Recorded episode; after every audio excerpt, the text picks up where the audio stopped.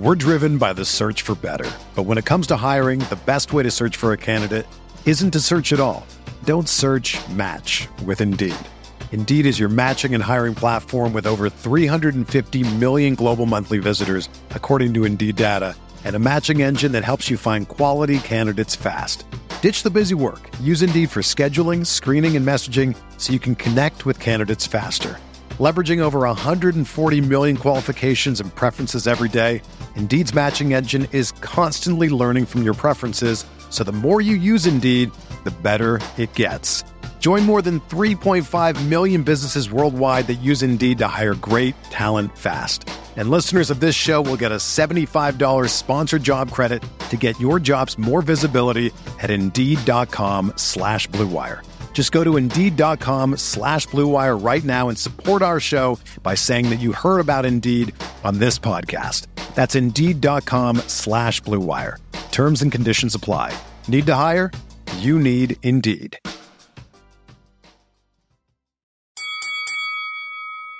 We're here.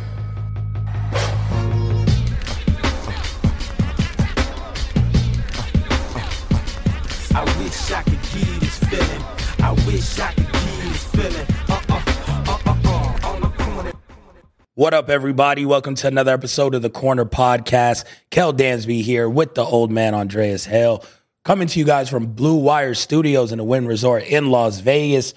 Dre, it is nice for the first time in a long time. We are here opening the week talking about pro wrestling and how else would we start this show? WWE went to Puerto Rico.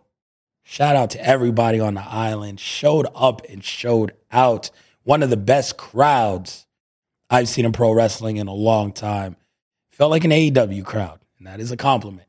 like Yeah. these AEW crowds are rocking. Like WWE had that atmosphere, and then they went to Jacksonville, and it was crickets. So it's one of those things where it's like, man, you, you realize how much fans still play a major part in the product that we get. But we'll talk about that. We'll talk about uh, we already did the draft, but the actual start of the brand split now they have a new title tournament as well in WWE. And then, of course, we'll talk about AEW. Everything's figuring itself out a little bit for double or nothing coming up here in two weeks in Vegas. We're going to have quite a few guests from AEW here in studio. That's going to be really exciting. Keeping that list on the low for right now. But uh, a lot of great talent coming through, chopping it up with us as that week rolls into town. But as far as on the show, and you know, I'm not a numbers guy, but people keep tossing around these stupid ass ratings. And like Dynamite's ratings are going down. And it's, I was like, yo, I, I think the product is still pretty damn good. So we get to talk about the show and, and some of the people and the, to me, the hottest faction now. We'll talk about the bloodline um, in WWE, but the hottest faction in pro wrestling is still in AEW. And back Blackpool Combat Club has hit another level with a heel Bryan Danielson that I didn't even see coming. So it's super entertaining in terms of AEW. We'll, we'll touch on all that. But first and foremost, WWE has to kick off this show. We'll get to the whole card and recap everything. Bad Bunny's a Hall of Famer already, though, right? Yeah, he's the greatest celebrity wrestler that's that's, Okay. that's confirmed. All right. That's a- There's no question. no hyperbole on that one. Nope. Nope. There's I mean, we've seen Stephen Amell was pretty good. We've seen Lawrence Taylor, who was not very good. Uh Logan was good. Logan was really good. Pat McAfee has had some good yeah. matches. Bad Bunny's a different level. Like he you can tell that he loves this shit and the fact that he's uh has 44 million followers on Instagram. I had to look this up the other day. Yes, he does. 44 million. And he's over here taking bumps like a maniac.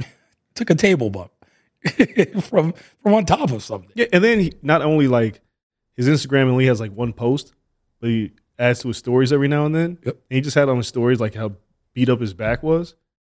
It was nuts. Um, but yeah, that dude is, 25 minute match, the longest of the night. and it was a banger.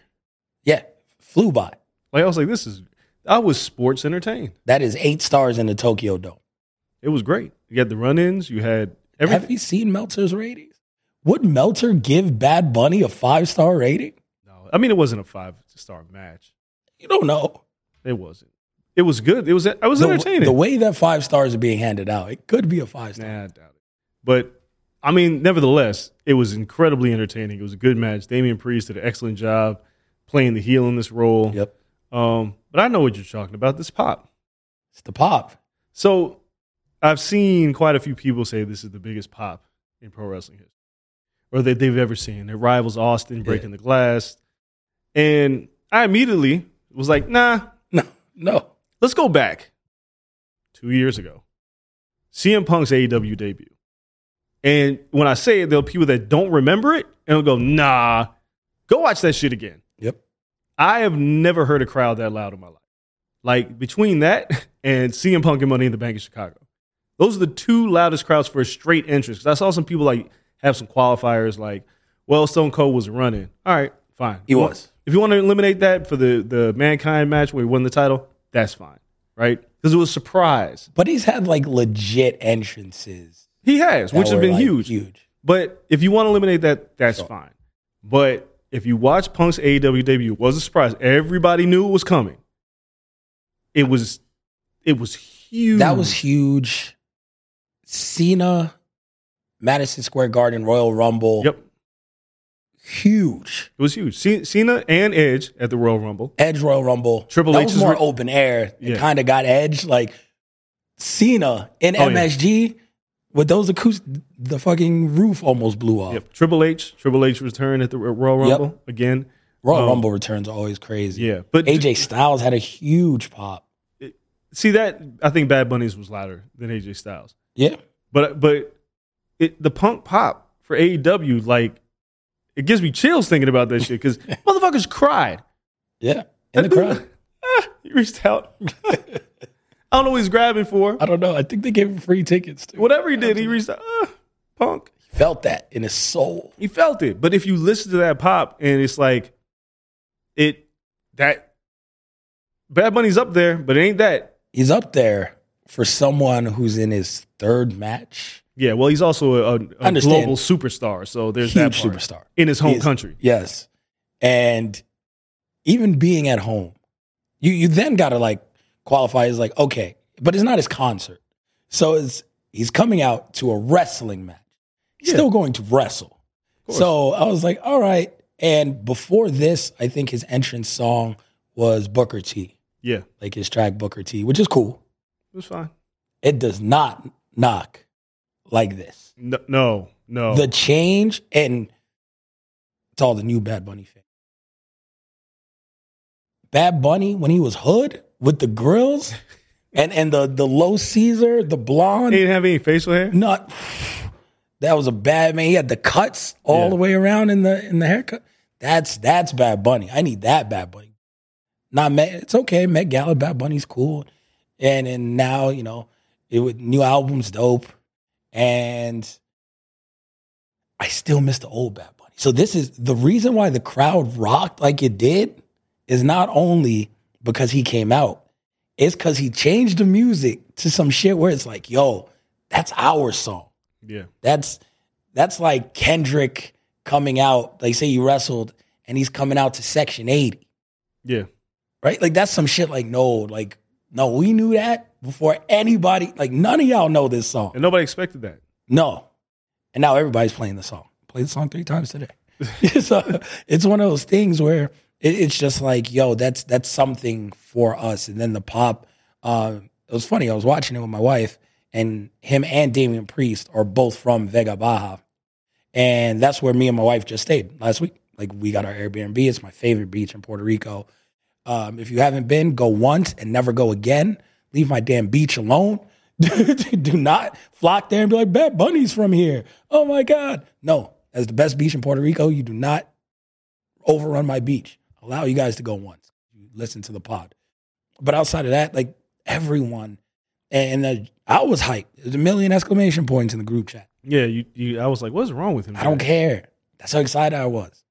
I was a part of the pop in, in group chat form because it was just one of those things where it's like, yo, to see someone, you, you forget in that moment that he's a top three pop star in the world because he's really just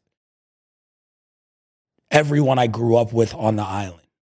And that's just for me. Like I went back every summer, I went back every Christmas growing up. And me and my cousin Jonathan, I learned Spanish because one week we'd watch Raw in English, one week we'd watch Raw in Spanish. And I'd help him and he'd learn English. And then he'd help me and I'd learn Spanish. And we did that from the age of three through nine. Every time we watched Raw, and it was Attitude Era, so and then we'd run around the house to DX cross top in and shit like that. I got mad pictures. Everyone was upset because every picture we were in, we're just like, suck it. And we were we were crazy. So that's like it's ingrained. People don't know how much Puerto Rico loves professional wrestling. It's so ingrained in the culture. It's like boxing. Like combat sports is what we do in Puerto Rico. And wrestling is a very real part of that. I'm glad Corey Graves was like, you know, the home of hardcore. Like, yeah, like we did this shit. Like people were bleeding down here way before anywhere else. Uh, Colon has like crazy scar tissue all on his head from blading a million thousand times. Like his head's never going back to same. So it, it's one of those things like, man, it's so ingrained in the culture. I'm glad everyone kind of got a sneak peek into that. It's one of those things where you're just proud to be Puerto Rican. It's dope to see that and have everything there.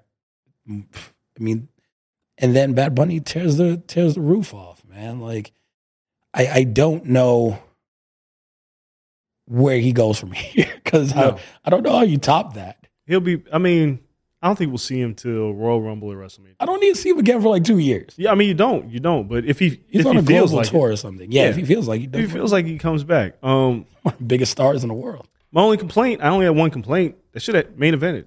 That's that's my only complaint about the show. It should have main evented. I didn't understand like It put the bloodline in a rough spot. it put the bloodline in a really tough spot.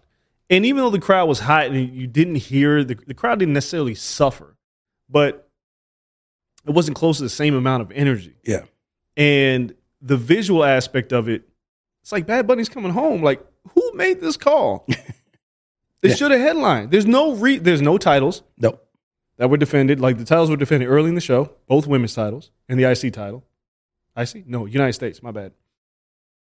So you had this spot at the end of the show. It's your longest match with a global superstar Yep. where you can end the show and put the little WWE logo with him and the LWO in the ring, pyro going off like nuts. Like Carlito. yeah, Carlito, Savio Vega, Vega. like do all that shit and close. I just I was I was baffled by that decision. And again, it doesn't take away from the show. It wasn't a bad show at all. I just saw that and I was like, who who sat there? Because bet when you put wrestlers in a tough spot like that, you're lucky that the crowd is still white hot. Yeah. Because we've seen over the years Hogan Rock and what it did to Triple H Jericho that night. It just completely deflated them. Yep. And I'm not saying, I mean, you know, people were into Brock and Cody, but they weren't into it like the Bad Bunny match.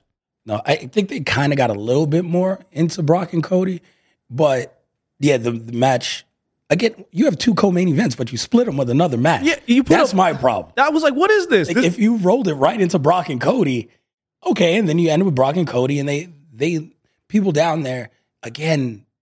Puerto Rican culture is very different. Their idea of wrestling is very different. It's uh, very Vince McMahonish in certain spots where they love monster heels like that. Like they love Brock Lesnar. Right. They were gonna pop for Brock regardless. Cody spoke like eight words of Spanish during the week, and like they're like, "Fuck it, we love you too." So it's one of those things. Like they would have been hot for that. It's really Kevin and Sami and all that stuff. Like that could have been somewhere else. If you have Yeah. co-main events, then go back to back and have co-main event. well, I didn't understand it because it was like the co-main event is up next, and I like look. I went to Wikipedia because meanwhile, as you as you know, I got four screens on. Yep. I got the Warriors Lakers game on the, on the screen. I think that game was on at that point. Phenomenal game. Yeah, and on another screen I got Canelo, and then on another screen I got UFC 288. Yep. And in my head, I was like, well, maybe they're waiting. They want to do this before the main events. But no, it like nobody cared about the Canelo main event like that. Anybody who was watching Backlash was not watching Canelo, No. except for like me and you. Yeah. And we were doing it for work. Yep. And that was a one fight card. It was legitimately a one fight card. Damn was- near UFC was a one fight. UFC was not good. We'll talk about that later this week. It wasn't a great card. Um, but I'm looking. I'm just like, yo, you have all this opportunity, but then you say it's the co-main event. And I'm looking. I'm like, no, it's not. And then the bloodline comes out, and I'm like, what is going on?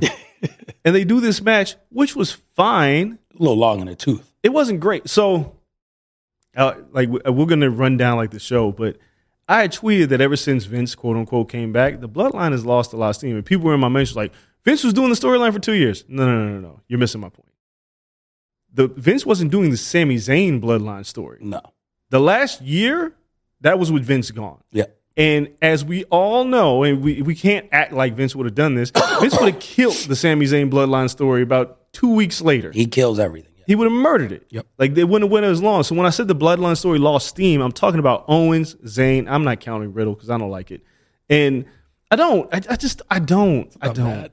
I don't like it. It just it don't feel the same. Right? It just doesn't like it's them two. I don't need a third. That story ended. And it's okay. The Zayn part of the bloodline and everything, it ended at Mania. This is the transition to whatever's next. And it's not going to go on for three years. The bloodline might, and that's their own story. But the Zayn chapter literally ended at Mania. That was the culmination. Like, we don't, anything after this doesn't even count towards that. Like, Well- it ended how it's supposed to end, and that was it. So that match, so it's like I'm like it's lost momentum because you're still involving Zayn and Owens, and there's still like to me, I I didn't think that these stories were ending after Mania because I mentioned that I said, well, you could always get another match between Sami and Roman if you really want to, Yeah. right? Like you can always get another match with Roman. Like you can always get a match with, I mean, Roman and Kevin if you wanted to, and obviously Cody and Roman. I felt like all those were still here, and then they were like, nope, cut them off. And then we do this six man tag, which feels like a blow off. And I'm like, this is whatever. It should have opened the show or Yes. somewhere in the middle of the show. Like I don't know where it should have been. That opener was a banger, but It- yes. Oh well, yeah, Bianca Iyo. We'll, like I said, we'll talk about all those matches. Yeah, we could work our way backwards. actually. Yeah, but I, but this match was. I know the purpose of the match was to start to build the dissension between the Usos and, and uh, Solo. Solo. and I, I get it, but it like to come after Bad Bunny and before the main event, it just it felt weird. It was out of place. And and now the dynamic as we're because now clearly on Raw they've moved them away. Yep. So not like no more mention. And this is why when I say Vince is back and people are like he never left, I was like, bro, he left. Like trust me, he was gone for a minute. These stories would not have played out the way they did if Vince was still around. And you could tell when he's back. Those reports, whether you want to believe them or not, just kind of watch the show and watch how he gets rid of things. Because two weeks before that happened, or like right after WrestleMania, you still had Sami and Jay interacting Yeah. a lot. And it felt like they stayed, they were going somewhere with it, and now it just ended. Yep. Like no rhyme or reason, it just ended. Now, obviously, Night of Champions, they won't be defending the tag titles there because Sami doesn't go to Saudi Arabia. I understand that. It just felt like a weird end to this feud to, to do the six man tag. And the worst person out of this is Riddle because what the fuck is he doing now? What was Solo moving away? I don't know. That's what I'm saying. does. But this is why it's just a Vince decision. And he ends this with like getting no retribution. Nothing. Again, he came back into this because Solo put him on the shelf, and it made sense. So you come back, you help them. You're a third person. You got to get your revenge on Solo because kayfabe. That's why you were gone. right. Every time now for three weeks, Solo just whooped your ass even more. Got nerfed. Now you just got spiked again, ate the pin, and then it was like, all right, go about your way. Like I, I- I- yo, you got I- no retribution on Solo Sikoa. It was like again, it was like Vince came in and looked at it and was like, "All right, let's end this." And they were like, "No, we still got more. End it." And they ended it, and they finished it, and it was like at Backlash, I was like watching that match, and I was like, "Yeah." I mean, Roman completely disappearing is probably not the best thing Well, that's also for not the for best. these storylines. Yeah. Like, if you want to be like, okay, we got a little more meat on bone, let's keep it going. Like they were just like Roman's like, yeah, I'm not showing up, and they're just like, all right, what, six weeks, five weeks, six weeks, Yeah, he hasn't been on TV since what, like right after Mania? Yeah, so it was like Raw after Mania. Yeah. then he bounced, and they're advertising him for SmackDown. So that's almost five and a half weeks. Now people will say, "Well, they, you know, they've been doing the the bloodline dissension storyline." I was like, "Yeah, that's cool," but Yeah, it, you need the guy. Yeah, like you need you need the guy, or else you need to you need to do something with hate. Like something is missing in that angle now. it shows you the importance of Sami Zayn last year Yes, because this was always kind of going to be ebb and flow, get a little stale. yes, it was on the verge of being stale until Sami showed and up. Sami stole the show, right? Like, but now he's not going to be there for the bloodline forever. No. So now it's just like, okay, now who's going to carry it when Roman's gone? And they're saying Solo can carry it when Roman's gone. And I that's a lot on a guy who is still very new. He is not Sami Zayn. And he's promising, but this is his first year. He debuted in September. Right. He just got here. And they're just like, yeah, you're going to carry this program, which is the biggest faction because the other guy's a part timer.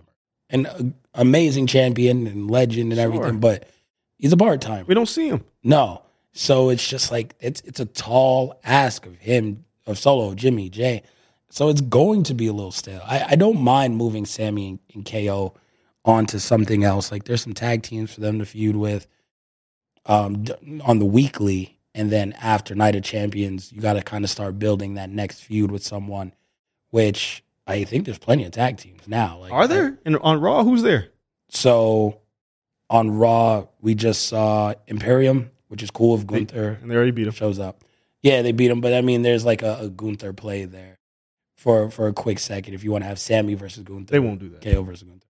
Um, they teased DIY, which they're not ready yet for a title picture. No.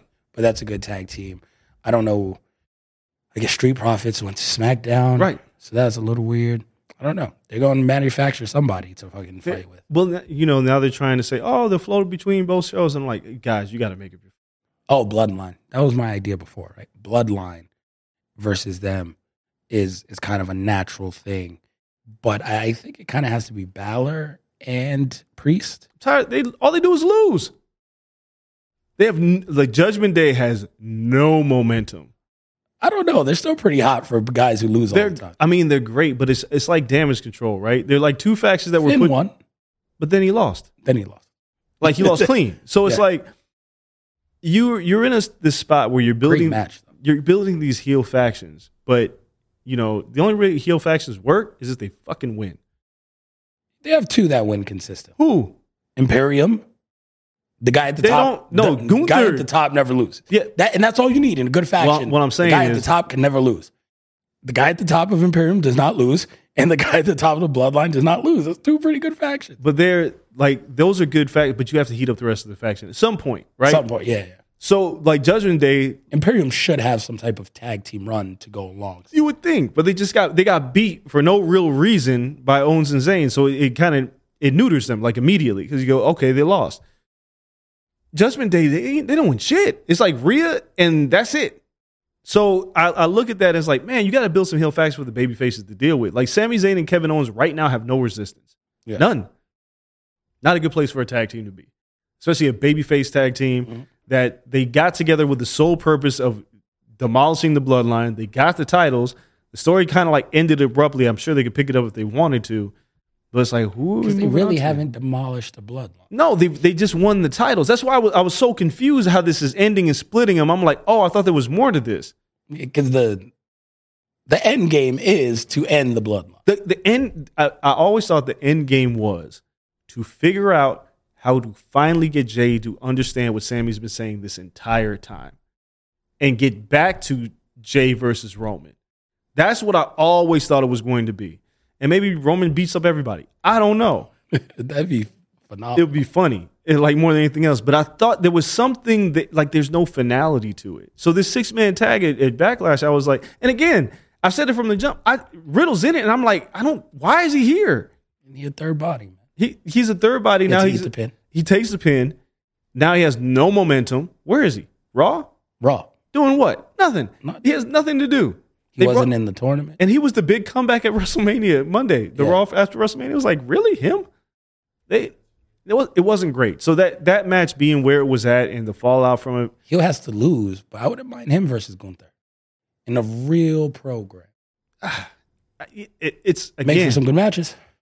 it would if Riddle can get some damn momentum. Like I'm big on momentum. Like you just can't throw guys into matches and expect people to believe. Like I want to believe for a second that somebody can win. Of course, on TV, you put matches together. Like when Sami Zayn and Kevin Owens wrestled Imperium, you go, they're not losing this match, right? That's fine Yeah, until you get to a point where it's like, well, we need a tag team to, to run up against them. somebody. Now you have nobody because they're just beating up people on TV and it doesn't make any sense. The Imperium play, like the Gunther play, is if you heat Riddle up, now that's a pay per view program. Yeah. But he's got to win some fucking matches first. Yeah. Got to beat somebody. He's getting nerfed. Um, what else? Uh, let's talk about Zelina Vega. Yeah. So, I mean, coming out, Puerto Rican flag gear, everything. One, before the match even starts, she's damn near full tears, Yeah, full tears in the ring. And you could tell how much it meant to her and being in that spot. And then the match wasn't long, but I don't think it had to be. no, She hit enough spots. Everything was cool.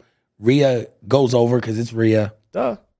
And still, Zelina gets the standing ovation at the end. And it shows, like, okay, no, like she can be a, a good wrestler for this roster. Yeah. And she does what she does very well, which she is the valet for what is now a pretty decent faction Yeah, they in got, LWO. they're, they're they're good. I want him to heat up Santos though, Oh, yeah, by himself? Yeah, because he's really good. very. Like he's really, really good, and it's cool that he's running with Rey. And it's weird because he's a baby face, and I see him as a heel. He's always I'm, a heel. And I'm like, you're gonna have to turn on Rey at some point. I don't know when it's gonna happen, but you're gonna have to turn back heel.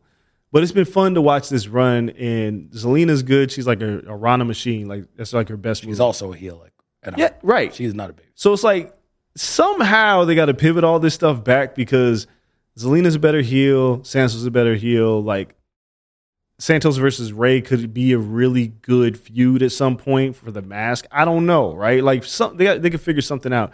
But the match with Rhea, like I saw.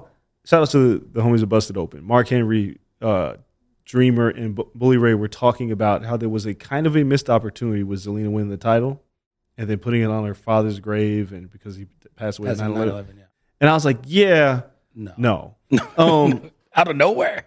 well, because I was like, she got the hero's welcome. Nobody thought she was going to win. They got the few hope spots. You always got to have those. But then it's Puerto Rico's one night, Yeah. right? Like, if she shows up on SmackDown with that title, the fans are going to be like, yay. It's not going to be the same. It'll be Foley. You got to drop it again. Yeah, like it's fine. Like she lost, it, it's fine. Um, and like she's a, she's in a weird spot on Raw, right? Their factions on Raw, or is he on SmackDown? I thought they were still on SmackDown. They're still on SmackDown. Fucking, I I don't. think. Ah, whatever. Brand split, Yeah. but it's it's Figure it out. she's not beating anybody in that Raw. She's not beating any of the top stars. It's totally fine, and you're not going to sacrifice Rhea for that. No. Like right For now, night of Yeah. You, no. So Rhea did the right thing. They they put Rhea over. I as soon as I turned on Raw and I was like, this reeks of Vince McMahon. Like they had to wrestle Dana Brooke, and I was like, all right, jobber, sure. And they was like, oh no, who's coming out? Natalya. And I'm like, all right, come on, guys. I go again. Like Natalya always comes out to get nerfed. Like her job is to be a feud women's big show. but why do we?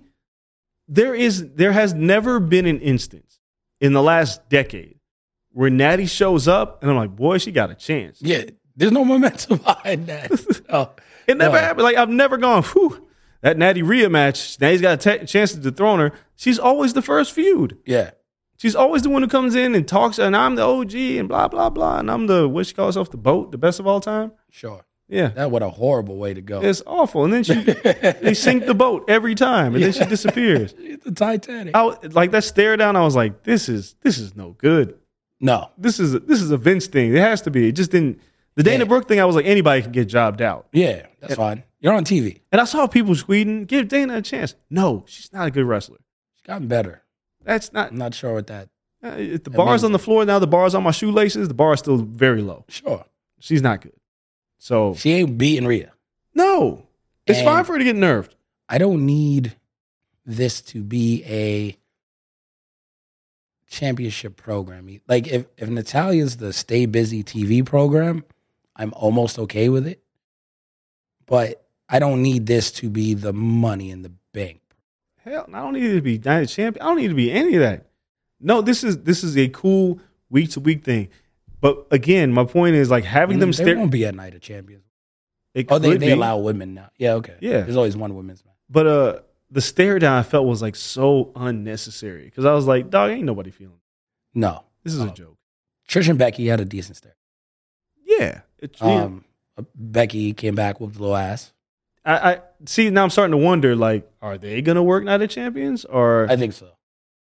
because you get because It seems like a Saudi thing to be like, I want to see Trish Stratus. Like they, they love people from night. yeah, but then you have to be all dressed up, and then some of the fans be upset and can't say listen, nothing. I don't know what to tell. Take it off. Take it off. Trish looks phenomenal. But Trish look like to be aging reverse. Trish is 47? I think. 40. Almost- no, no, she, I think she's older than that. She's closing on. Her and Lita are close to the same age. But yeah, she looks incredible. Incredible. And I'm still blown away that she got drafted. I was like, wait, what? How long is she gonna be here? Yeah, like you get drafted. Like who who's drafting a 37 year old quarterback? yeah, I don't know. I don't know who's doing that. I don't know. She on the Tom Brady shit though. I don't. It is what it is. But she's great. The, the- I think the program with Becky will be will be fun. Um, Bianca got booed. Yo, all right. So, so I'm wa- I'm not thinking anything of this. I have much of the screen. Like I'm watching them. I like, yeah, they're really into Iyo tonight. Yeah, Iyo's the honorary Puerto Rican. Right. fantastic match. I mean, uh, for, like some people were like, this is Bianca's best match. I was like, did you guys not watch WrestleMania with her and, and, and Sasha? No, no, no. Her and Becky? No, Yeah. those are her best matches. This was up there. This was up there. This Absolutely, one hundred percent. She's now putting a catalog of Oh, yes. Together. For a long time, it was like she was very raw. She missed a lot of spots. It was a little weird. The the gimmick came way before the in ring. Yes. She was always athletic, but it wasn't like she wasn't telling stories Again, necessarily. yes. She was just hitting the hitting the hits, hitting Yeah. the spots, and then getting the hell out of there. Now there's like the story being told and built through it. This was great. Like she, she, like I, I know this. We're getting to the point of for certain people, there's going to be Bianca exhaustion. It's just, it's natural. She's going to run out of opponents. Like 400 days. Yeah, it, it's it happens. I get it, but she's still got a reality show coming. Like she's incredible, and this match was indicative of how great she is. Um, the one hand gorilla player slam is selling their arm while doing it. Now, granted, Iyo, right on her face. yeah, Iyo, There was no flip over. no, she, no turnover there. No. But so she gets booed, and I was like trying to figure out why. I was like, maybe it's just an ironic crowd tonight, right? Mecca from Two Dope Boys texts me. Yeah. He watches it later that night. Um, he texts me, and he was like, "Oh, Bianca's getting booed," and I was like, "Yep." I was like, "Just watch the match." He's like, "Oh, it's a really good match." So later on the show, he texts me. He's like, "Hey, man." All the black people are getting booed. The dark skinned people, he's like, Puerto Rico is racist. And I was like, wait a second. I was like, you might be right. Because Bobby Lashley got booed. yeah, almost got booed. Omos got booed. Bianca was the baby face. She got booed. It's not great. I was like, oh, we're setting a precedent here. Puerto Rico is racist. They Colorism's a thing in the Caribbean. yeah. And now they clearly like, you know, it was like, we'll take that the, the Japanese girl over Yeah, black yeah. girl with the ponytail. They just thought she was probably light skinned. sure. Um, they, but they knew she wasn't white, and they knew she was kind of light skinned. The the beautiful thing about the match is that Bianca's getting booed, and it wasn't a jolt that she was like, "Oh no, I'm getting booed." She was like, "All right, I'm gonna kind of modulate my style so I can work this heat." And Iyo at the same time was like, "I'm gonna work babyface this match," Yep. and it turned out to be an excellent match. Like they, these two delivered. Bianca, she's the best women's wrestler in the world right now. Oh, Who's better than her right now? I mean, I'd I'd have to. I don't know. I don't I- watch enough Stardom. Look, I Like, I, that's that's that's that's a Justin Ivy question. I mean, I would be Bianca's so good. I would be fascinated of watching her in Stardom work those women oh, because she's athletic, she's strong. Like she lays in, she lays it in stiff when she needs to. And Bianca's the best. I mean, I can't. Booking aside, or just like actual like when we're going bell to bell, when the bell rings, her and Jamie Hayter are the best in the world. she's better than Jamie. They, they're very. I think. I think Jamie is good, but Jamie doesn't. Jamie really gets her legs cut out from Mm. under her with the booking sometimes. Yeah, but no. I, in terms of the in ring, like I think Deonna Purrazzo is better than Jamie Hayter.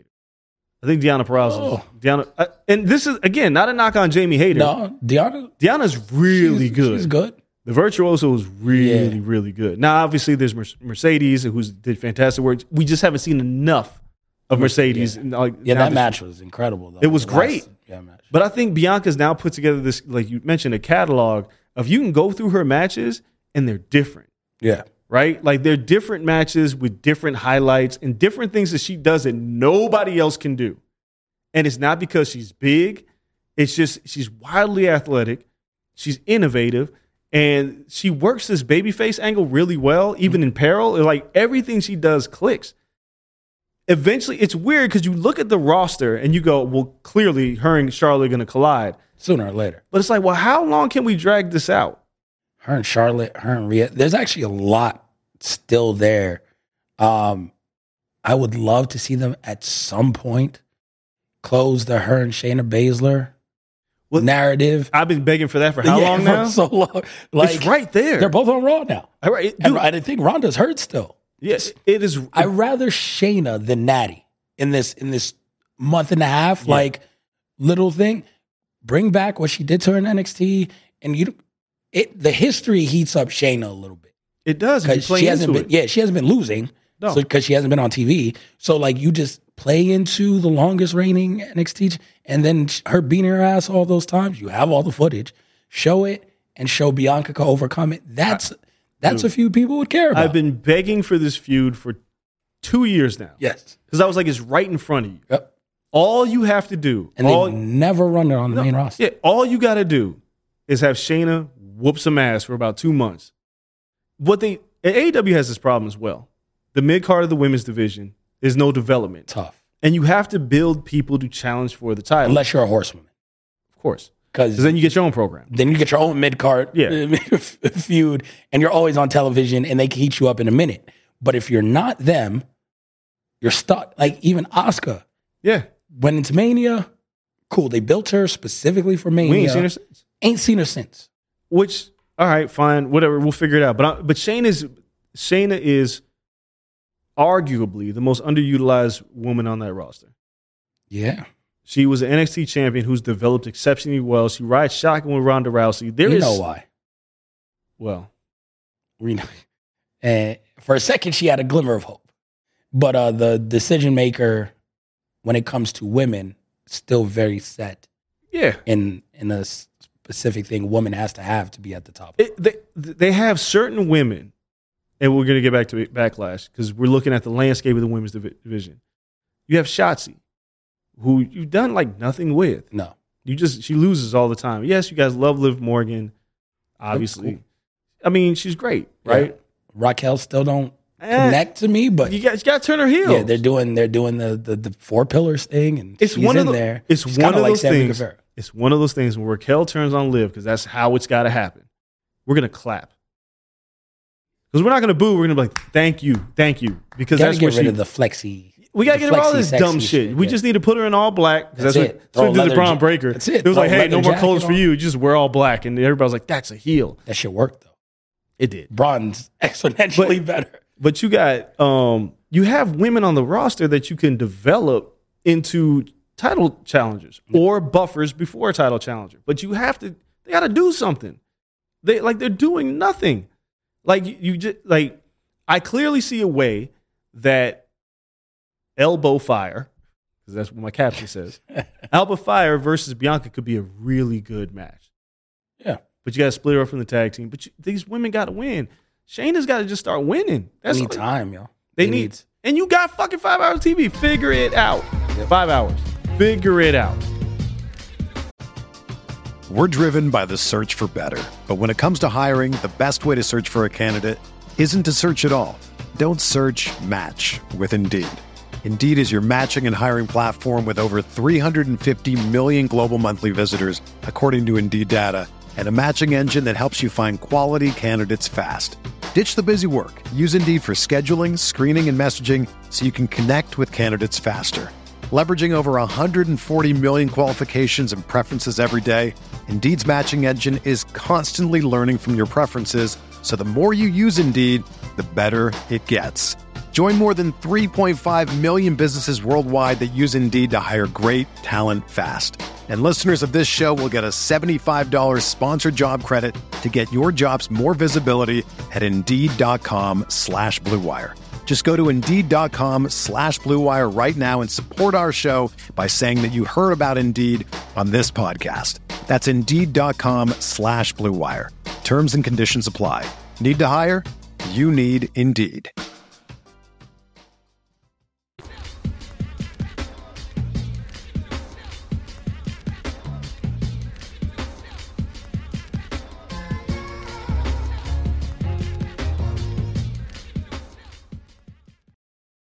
Another day is here, and you're ready for it. What to wear? Check. Breakfast, lunch, and dinner? Check. Planning for what's next and how to save for it? That's where Bank of America can help. For your financial to-dos, Bank of America has experts ready to help get you closer to your goals. Get started at one of our local financial centers or 24-7 in our mobile banking app. Find a location near you at bankofamerica.com slash talk to us. What would you like the power to do? Mobile banking requires downloading the app and is only available for select devices. Message and data rates may apply. Bank of America and a member FDIC. Raw has been putting a little more like tag team stuff has been a little bit more predominant on SmackDown than Raw, but like they try to find a, a good tag team match or two every program now. They're just not finding the two or three women's matches Yeah, in those elevate three hours. Just all you gotta do is elevate somebody, and they're just they're not doing it. Um, the U.S. title match. Well, actually, I want to go to Rollins versus Omos. Okay. I was about to say that US title match wasn't bad either. No, it wasn't. Rollins versus Omos is funny because Michael Cole, I guess for Peacock Plus subscribers, you get to see how we got there. And I was treated, I was like, Michael Cole should probably watch this because he doesn't know how we got here. Nobody knows how we got to this No. match. Still fun. It's Seth Rollins. Like, dude, the man's just, he's an incredible talent. He's hit he's hit another gear right now. Somehow he did. I mean, Becky did all those like shoot interviews where it seems as though her he and her felt very disrespected by like the attention given to everyone else currently. Um, no, he took that shit personally because he's hit a whole nother level of he was just like, you know what? My gimmick's really over. Yeah. Everyone chants for me. I'm not gonna lose right because for so long it was like, yo, Seth can lose because it doesn't matter, right? Yeah. Like you put Cody over, he puts everyone over, whatever. And then he was like, no, you know what? I'm really fucking over, and I've held this belt in like five years. So like, yeah, I think it's time for me to start winning and see what I got here. And he's gotten a banger off everyone. And they're like, yo, no build, no rhyme or reason. You're gonna wrestle the giant Omos. I just again like I don't I don't get it. I still don't get it. It did nothing for Omos. It was Was a, on TV? no. He's a free agent. He's one of those guys. He'll show up on Friday. him and Von Wagner and, and Brock Lesnar. I told you it was over for him. He just won. It's it's over for him. He beat Otis. You know it's over. Um, but this match happened and it was it was fine and it was you know it was entertaining. It was better than we thought it would be. But it's because it's Seth Rollins. He's really fucking good. But it's Omos. Like, what are we doing with this guy? The hurt business doesn't come back. I don't know what you're doing I, anyway. I have no idea. I don't know why. I still don't know why this match was booked. Hurt business, bloodline. Roman comes back Friday. If Lashley doesn't come out to confront him, I don't know what we're doing. Well, Lashley's also in this tournament, which is stupid. Like this tournament. Lashley lost in the tournament. It's a wrap for him. What? No. Did- Lashley works. Oh, he works. He's on. He's on SmackDown. yeah, him in theory work again on SmackDown. Yeah. So let's let's talk about the tournament, and then we're going to talk about this. So the United States match, fine. Cool. We're just running this into the tournament because they're wrestling Right. again We're doing this again. All right. Cool. with a new third person. Uh, I don't know I don't who it even is. know. I don't care.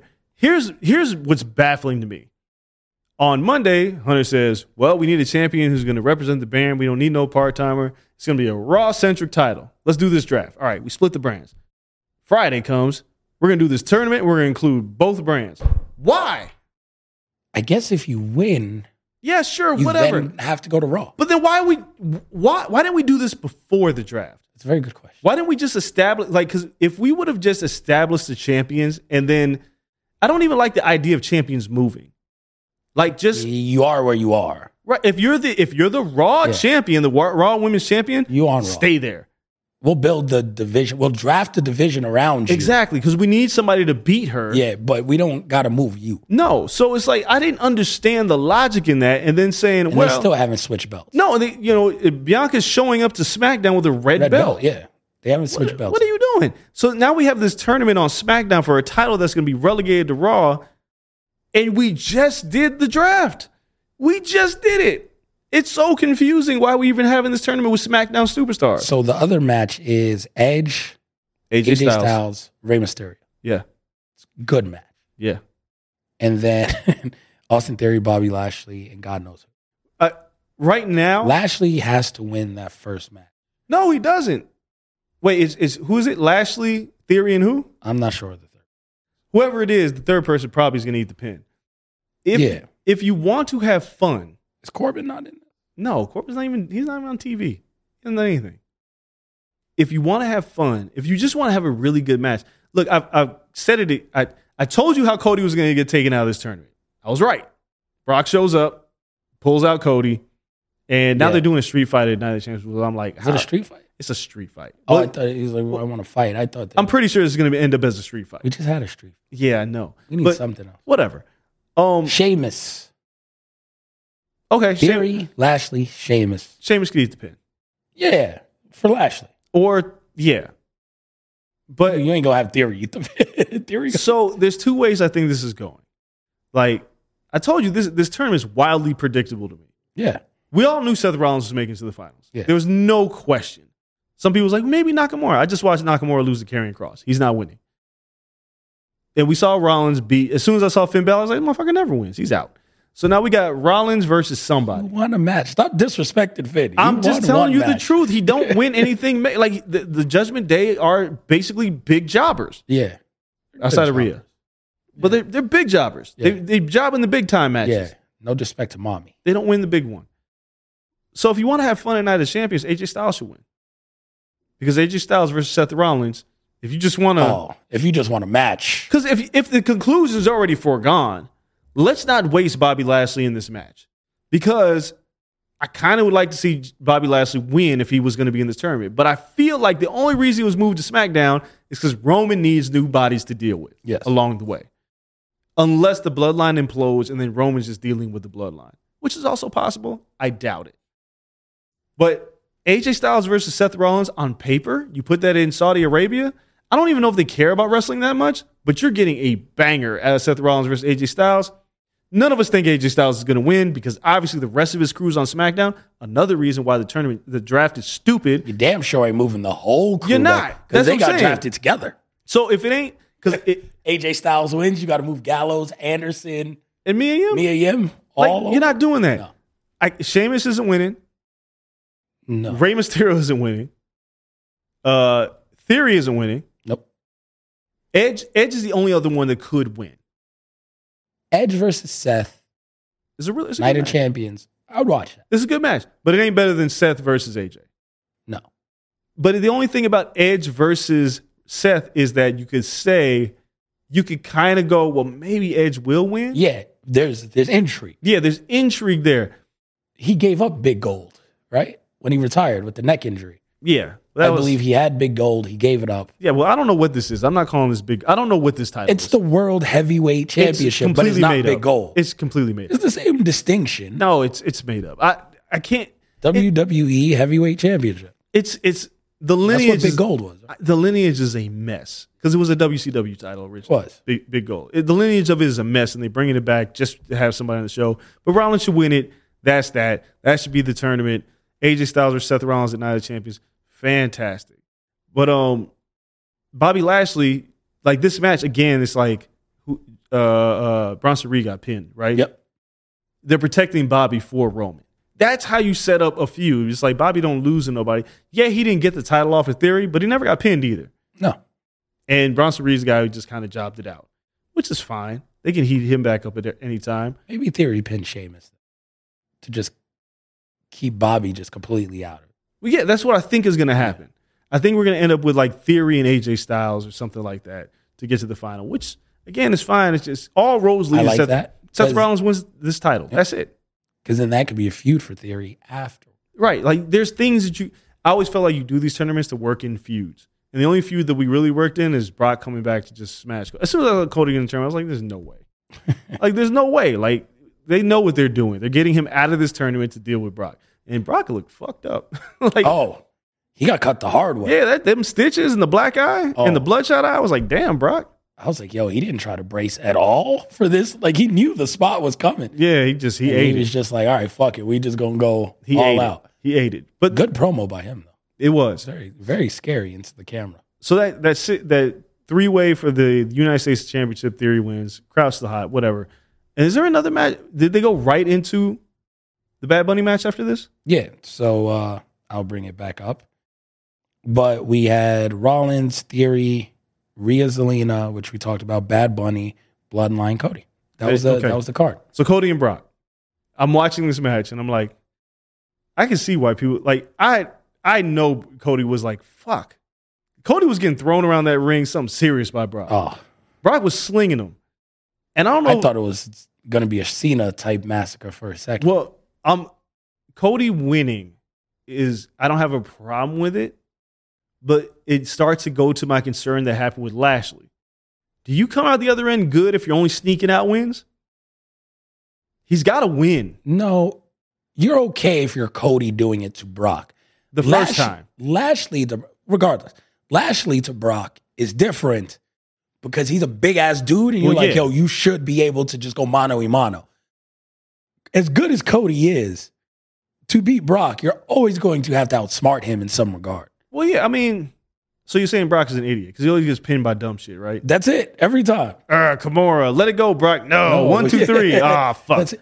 But like as the smaller babyface guy, yeah, you can So- you can always win by crook. But my concern is, I feel, I think this is going to be a three three show match. Oh, that'd be horrible because it runs not- into Money in the Bank. It's not ending a Night of Champions. It's So not. he's not winning my, Money in the Bank. he's probably going to lose, right?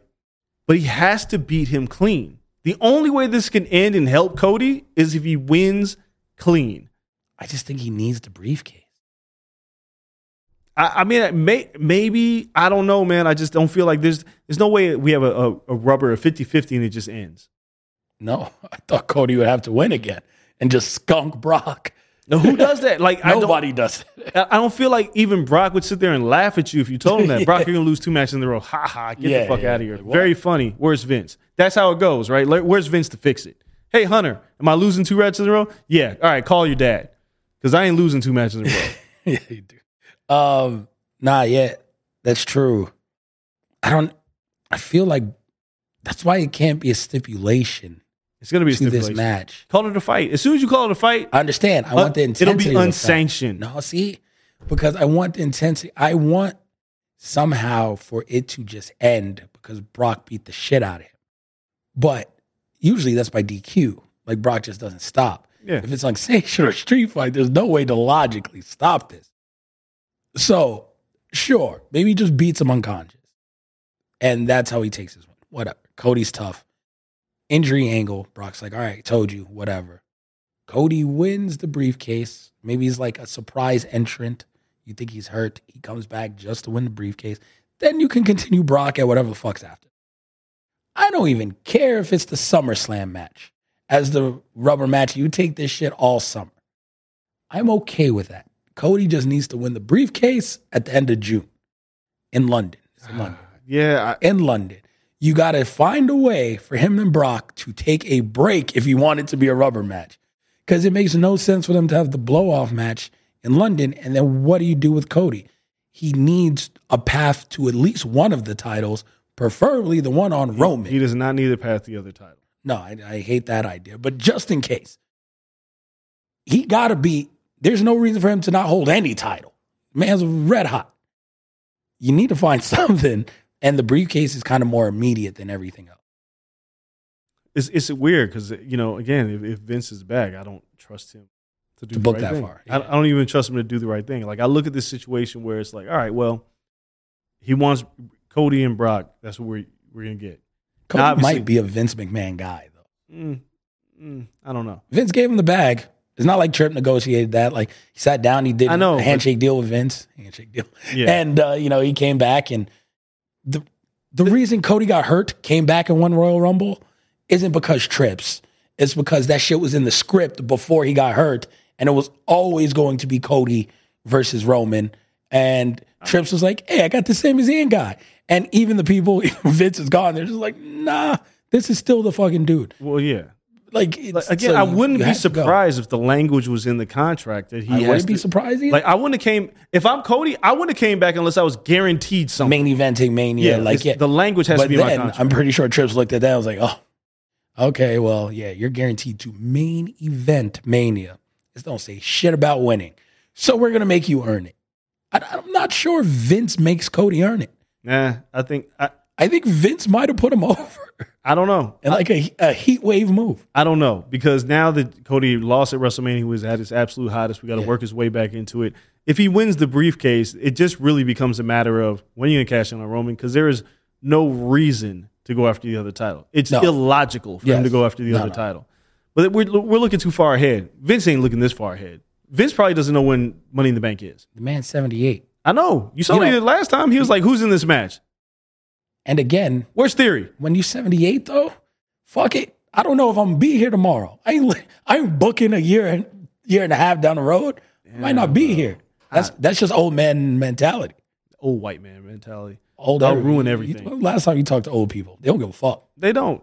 They don't. about but, anything past today. but like Backlash as a whole was a really was a fun show. Like I saw people like talking about like this is the hottest string of. I was like, okay, fine, whatever. This, these were really good shows. WrestleMania was good. This was good. Um, what was the Elimination Chamber? Yeah, Yep. that was Sammy and Roman. Yep. Really good. Montreal. Yeah, we've had some really good shows, and I I just want to see how this brand split thing ends up working out because now I'm just I'm getting there's certain parts where I'm really skeptical about what they're doing, and we got to get Roman back on TV, which he'll be back on Friday, and we'll take it from there. But uh, we got Night of Champions in just just like two weeks. Night of Champions is right around the corner. It's two weeks away. Yeah, it's the same weekend as Double or Nothing. No. Yes, it's Saturday. Double or Nothing's on Sunday. Oh shit! I didn't know. Yeah, it's a lot. it's a lot. It's a lot. It's, It's, a gonna lot. be a whole week of wrestling. Yes, because you know GCW is coming to town. Uh, there's some other shows. I know Nerd Bar is doing something with like Vikingo's working a bunch of matches. So uh, yeah, Always a good time at Nerd Bar. Mother's Day is around the corner. Find the perfect gift for the mom in your life with a stunning piece of jewelry from Blue Nile. From timeless pearls to dazzling gemstones, Blue Nile has something she'll adore. Need it fast? Most items can ship overnight. Plus, enjoy guaranteed free shipping and returns. Don't miss our special Mother's Day deals. Save big on the season's most beautiful trends. For a limited time, get up to 50% off by going to Blue Nile.com. That's Blue Nile.com. yeah.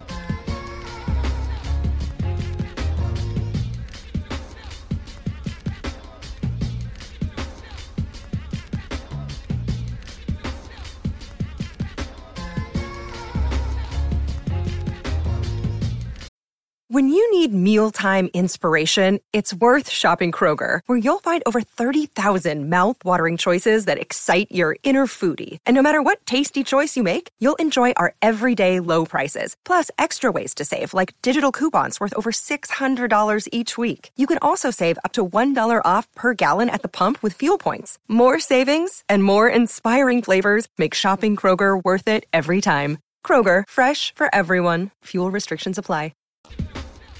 AEW, uh, yeah. We talked about this last week. Yep. As we're getting to Double or Nothing. Um, did you watch the final deletion match on Rampage? So I did not watch it on Rampage. A link went around afterwards of the uncut version, 22 minutes final delete. Hmm. Did you watch it? Yeah, I watched it. I don't need to see the Rampage version. Well, you don't want to. I watched the the uncut version of it. I thought it was dope. Thought it was funny. Hit the spots I needed to hit. Stokely's amazing. Incredible. I just don't know why that isn't given a bigger platform. That um, my mind is blown by this. 'Cause It's not like you can run it back now. The genie's out the bottle. No, it's over. And it's just one of those things where Final Deletion has such a a cult following that it was never going to flop wherever you put it. No. Like, there's no reason one for that not to be on Dynamite. But even if it felt bigger than a Dynamite, Dude, it felt like a it felt like the buy-in for Double or Nothing. yes, like Sting and Darby had a match. Um, that was cinematic like yeah, that. they did a cinematic match when they were they with yeah, the, uh, against with, Taz and them. Yeah. Yeah, and that was on a pay per view, Yes. and it felt big, and it was really cool. Yeah. You could find a spot. The buy-in's a perfect spot. For I, dude, I was so I watched it, and yes, Stokely Hathaway is incredible. Um, this man is he he just references So you to funny. death. Like he just he references you to death. Baby's kids, like he pulled out so many references in that match. Isiah Kassidy basically being Prince on the ceiling on the roof, and like making the call. Uh, uh, Yo, him just moaning in people's ears is the is the most underrated thing in pro wrestling. It, it's so ridiculous, and it feels like you know because Marq Quen is still injured. I- Yeah, I that leg injury was bad. Yeah, and Isiah Kassidy's been kind of carrying his own. But if you watch this in its totality, like the firm, it, watching the firm was like, why did they even put this together? And not one piece makes sense. Like none of it makes sense. Like none of it. But this match made sense, and Jeff Hardy was hardly in this match, Yeah. which was uh, I just wonder where he's at. But yeah, this being on a rampage, I was like, that's a waste. And uh, you know, maybe there's some kind of defense for it, but And it's like an NBA playoff rampage, so it's Right. like flexed. it was it was like on at like three thirty in the afternoon, something Yeah, wild. it's that. like flexed to a different time. It was I just feel like final deletion is an important thing that was created on Impact, and then we, everybody watched it and was like didn't know what to make of it before it happened. Then when it happened, it's like this is the greatest shit I've ever seen. And now it's like watered down because you just put it on Dynamite. I mean Rampage. My bad. yeah, like to me, if you were gonna go and not put on a pay per view, you could have made it feel really cool. And this is where like shout out to Will Washington who got the gig over there and has like a million different hats. But I know one is like social and like marketing and all this good stuff. This is where like you had a really dope opportunity to make it feel like something underground and like different and special. Cause if, if you didn't want to go that wave, like you can legit do a hidden link on YouTube and literally just have people kind of follow the final deletion and like rabbit hole and everything and be like, yo, have you heard? This is what you got to do. Like, how do you watch this? And people talking about it and you build the buzz. You be like, yo, no, I need, that.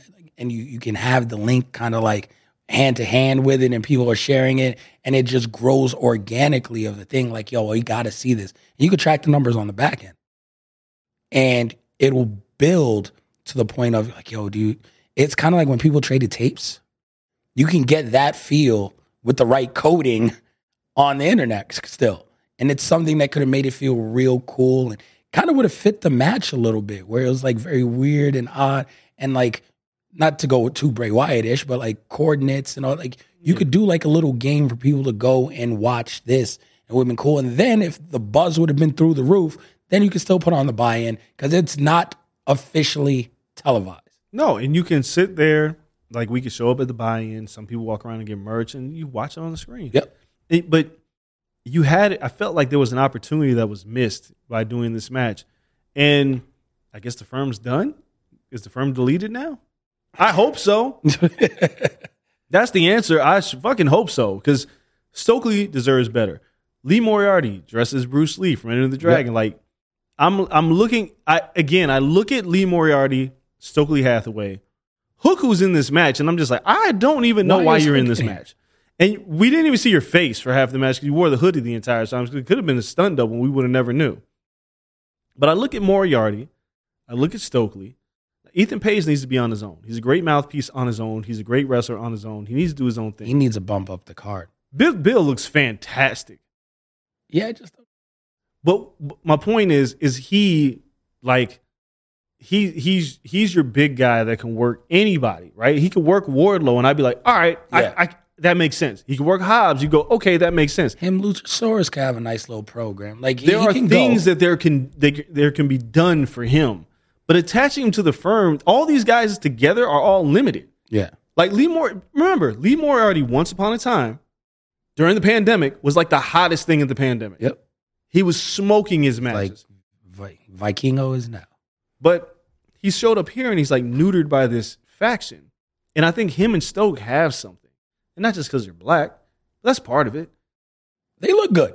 Yeah, Sometimes works. a manager just needs to look good next to the person he's managing, right? And, and that's managers, okay. managers are so undervalued Yeah. in like pro wrestling today because Paul Heyman is the epitome of at Yes. bringing, putting something on the table to make everything better.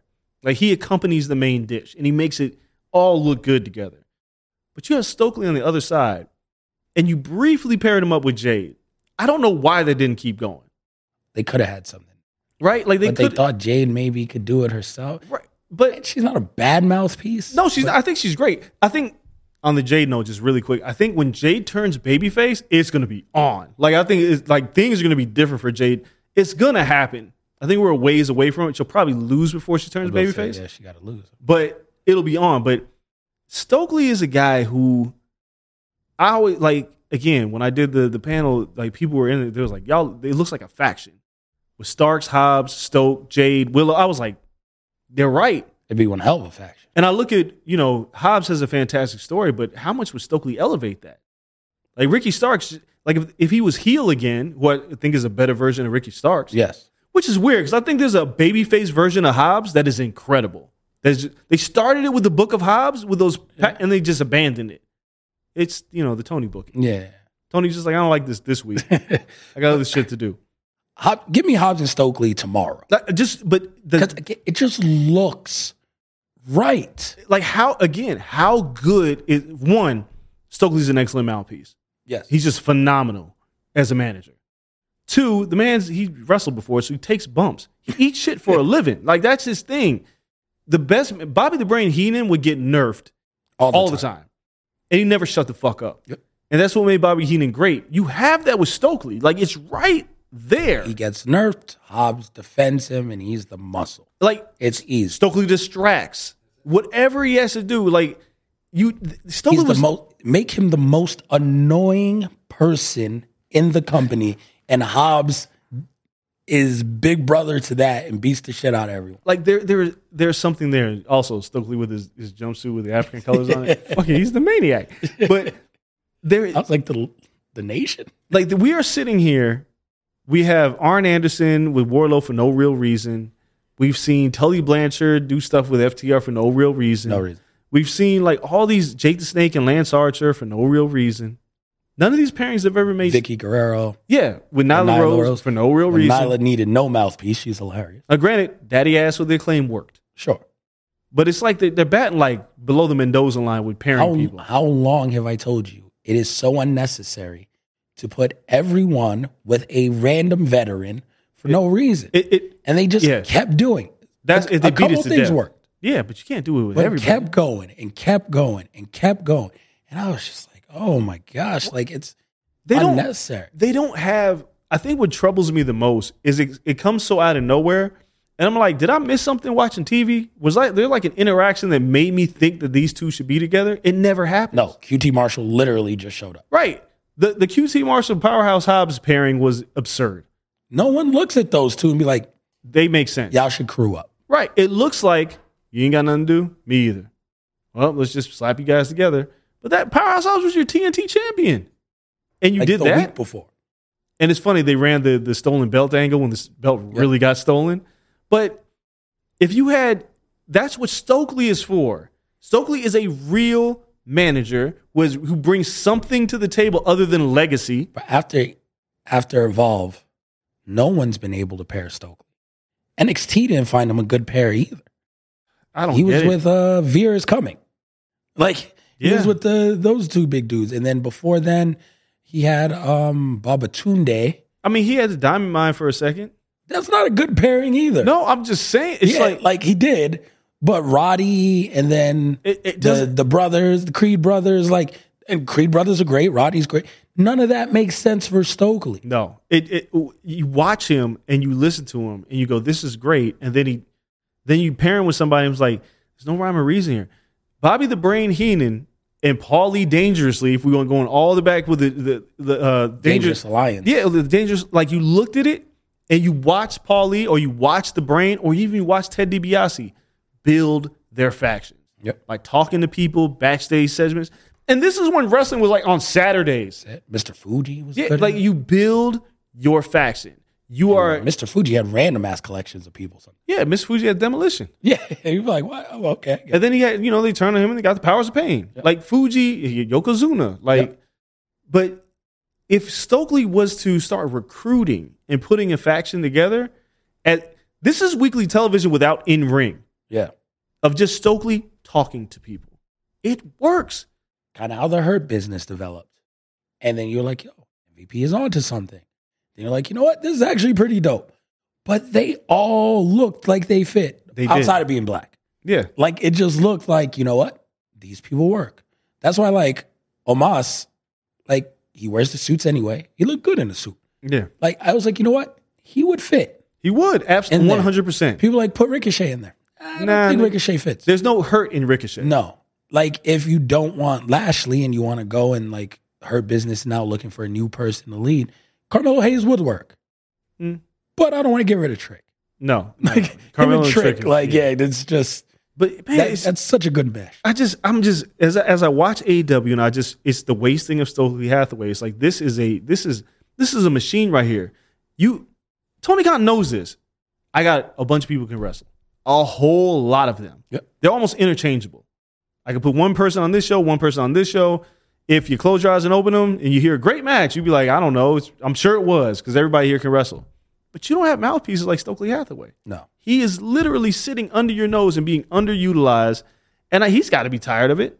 And you're in a company with not a lot of writers, No, with not a lot of people who are used to you don't have a lot of speaking on television. Right, you don't have a lot of good promos in that company. No.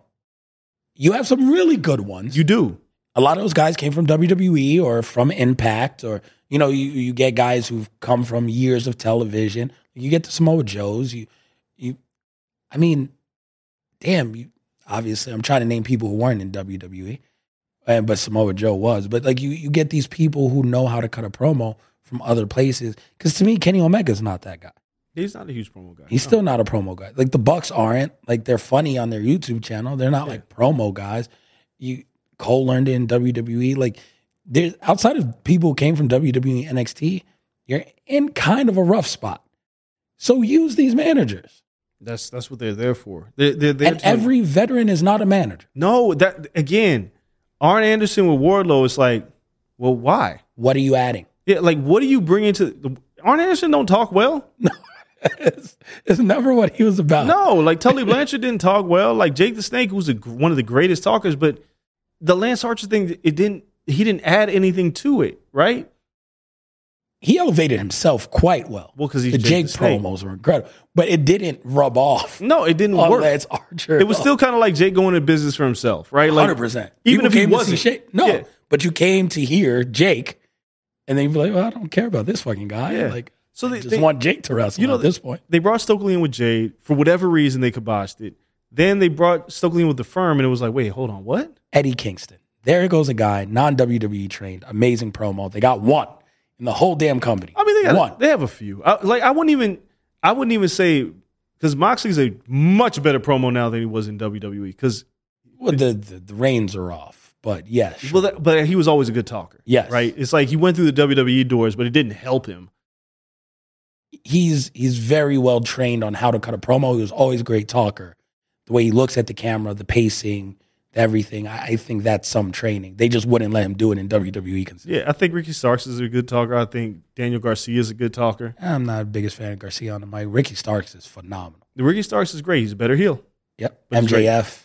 Well, we know MJF. Yeah, I mean, That's like a fucking given. given. Yeah, it, it it's is what, the guy is. does. But but a manager is there to enhance the talent and add something that the talent doesn't have to make him or her better. Yeah, there's there's a disconnect. If if there's a problem in AEW, and I don't again I don't try to nitpick them. There's enough people online doing that shit. Uh, I enjoy the product. If I had to say like, yo, what's the one problem? Like, what does it boil down to? I think there's a disconnect between veteran wrestlers and older wrestlers and the young talent in that company, and they can't figure out a way to bridge the gap. Every time they mix, the young talent kind of gets screwed. Yeah. They tried to mix Ricky Starks with Jericho. It did not help Ricky Starks at all. Ricky Starks' best feuds have been against Hobbs, young talent. Yep. Challenged MJF. People were like, yo, this guy could be a future champion. Young talent. Whenever he's around someone else young and all that stuff and they can vibe, he gets busy. He doesn't get anything from an older talent Who should put him over? who should give him the it doesn't work and they get stuck i would argue that jack perry didn't leave that christian feud as hot as he should have mm, That's a tough one. I think a lot of that has to do with Jungle Boy. I think it has more to do with Jungle Boy than it does with Christian. okay Because I think, I personally, I think Christian is really good at making people look good. yeah I think he knows his job. I don't say I'm not saying Jericho doesn't do that. But what I am saying is Jericho is protecting himself as well. sure Right? So with the Ricky Starks thing, and this is this Christian is not. like Christian don't care. No, Right? He's Like- there to put people over if he can. It just didn't connect. It And- didn't. Something Yeah. didn't click. And Christian is an incredible promo. Yeah. He's a fantastic promo. But it's like if you t- like let's go the Ricky Starks feud. If you swap Jericho with Christian, Starks comes out better. You would think, but there's a disconnect there. No, Starks gonna because what happened They don't book them well after it either, though. Well, no. Booking aside, what I'm saying, like with, with Jericho, the, the issue with Jericho is Jericho's a really good talker, right? But you have to acquiesce at some point to the babyface. And there, like the booking was a mess Yes. with Andretti and Yeah, I still don't know what happened. and you know everybody jumping Ricky Starks, and then Ricky Starks and Jericho end up having a really good match. But there was never a moment where you felt like the underdog overcame, and now he's better because of it. Because Jericho went right back to being Jericho. Yep, and now he's feuding with Adam Cole, a guy who doesn't need a heater. you didn't knock Jericho down at all. No, That that's the key. Like at a point, it works if you slingshot someone, but the other person has to come back a little bit. You like the babyface got to take away yes, from the heel a little bit, and the heel got to be like down on his luck a little bit because of it, And- to shoot the other guy and, up. and usually, like when the heel is down on his luck, that's when he like leans on his faction, Yeah, right? And it wasn't really that with Ricky Starks. no, And think about this: Chris Jericho lost to Action Andretti for no reason now, yeah. Because before it was like, oh, this you're. People thought it was bigger than one, two, three. I saw kid. that, and it was like, no, but they they don't. I I've said this word a million times in the show. Tony doesn't commit, and I keep saying it. And if y'all not listening to me, I got to say it again. It's like if you want Ricky Starks to feel like championship caliber material, you have to commit to him for three months. Three months, he's got to be in good feuds, great feuds, and come out like roses. And it's like they get to the two month point and be like, eh. And now he's in there with Jay White, which seems like that's what's going to happen. Yeah, And you can't have Jay White lose his first feud, not at all. but there has to be a path for somebody to get to the title or just to be elevated. And it felt like Ricky Starks was the hottest guy in the room. And then one day they were just like, eh, we're going to move on from this. You got to stick, stick with it for months. You got to stick with somebody. Some like the, the, the best presented, like I know you just talked about a Blackpool Combat Club, but the House of Black is the best presented faction on television. That's fair. Like they're unique. Not sure they're the hottest faction. They're the best. the presented. best presented. Like they're unique. They come in as very distinguished, and they give you hell no matter what they're doing. Each one of them individually, they fit. Buddy Matthews, the little guy, little muscular guy. Brody is the monster. Uh, Black is you know like the- yeah, the samurai. Yeah. and then Julia Hart is your perfect manager, valet, who will work and take a bump, but she adds something to it. Their presentation is, I, it might be the best in terms of presentation. I I agree. Bloodline. Well, well, we're AEW. Or Yeah, AEW. uh, AEW. Yeah, I, I Like would say every pack, every time they come on, your Every- sh- you can't stop looking at. no. It looks at to the point where you look and be like, uh, this isn't like the main faction here. No, like, this guy's not the guy. they're they're tough. It's going to be hard to stop them from climbing the ladder and passing everyone. These trios titles are cute, but eventually, how do you not push Malachi Black yeah, to that level? but that's the thing. So, what? Sometimes you got to figure this out for yourself. It feels like AEW is a DIY company, right? Yeah. You got to come in with your pro. You got to come in with your idea, and then you have to figure out how your idea is going to work. Yes. And House of Black has been presented well to the point where if somebody went to Tony Khan and was like, you know, um, Malachi Black should have a run at the TNT title. And then Tony would probably, if, if Tony went back and like watched, he'd be like, Yeah, right. yeah, you could. Because he's lost no momentum. He's had nothing but momentum. Being on TV, promo packages, matches. Hey, Buddy Matthews, that like intercontinental, international shit you got going, he can have that. Brody King, you want him to challenge for the main title? I can see that. They're presented well. Everybody else feels like they get caught in this bottleneck with like the wrong talent. Because we talked about Wardlow, like he nerfed MJF. Yeah. And then it was like, oh, well, that wasn't his fault. And then he heated him back up, and then he lost it. And they they're, they're trying to heat him back up. You can only heat up somebody so many times where fans just go, eh, So now you have Hobbs, who's just who's doing nothing. Yep. You have Moriarty. Like I keep mentioning Lee Moriarty. I don't want him. I'm, everybody can't win, but they should be in more important matches. Like Lee Moriarty and Orange Cassidy could have a three match program Yeah. instead of having one offs every week. They, AEW has this like fundamental issue because we all know when that bell rings, cool, we're good. The match is going to be dope. But you haven't given me a reason to invest, which leads me to the four fucking pillars. This four pillar match, as we like, we're two weeks out. There's nothing more you can do to make this more interesting. This is it. This is all you're gonna get out of this match. Yeah, they kind of pulled the trigger already. like you're gonna get this match whether you like it or not. And now people are like, the four pillars was like so 2020, because since 2020, So many other people. everybody else has emerged, Yeah. and they all have felt like threats. You have never committed to Sammy Guevara. No. Darby Allin, you kind of have with the TNT champion. Kind of. He's the best presented out of these people, which is why him and MJF one on one would have been great. But I, I still hold firm the match at Double or Nothing. I don't care what y'all say. Should have been MJF and Sting, That would have been fun. dude. I mean, I don't. Sting is not going to win, but sure. Who cares, right? Like Only if it's Sting's retirement match. even if it's not like the idea, I need stakes. but the idea of Sting wanting one last taste of a championship and dealing with, and again, MJF is still in this spot where it's like we kind of boo him ironically sometimes 'cause he's Yeah. really good, but you don't boo Sting No. for for nothing else. But again, you want heat. You put the career on the line. You have him end Sting's career. Sting ain't ready to go just yet. I'm just saying. But- that boost MJF heel stock. You got rid of Sting. No, I, I agree, but I'm just saying, like, you go into this match and like, and this is my this is the issue with Double or Nothing. If Double or Nothing is going to be your version of WrestleMania or Impact Slammiversary or New Japan's Wrestle Kingdom, what's at the top needs to feel special.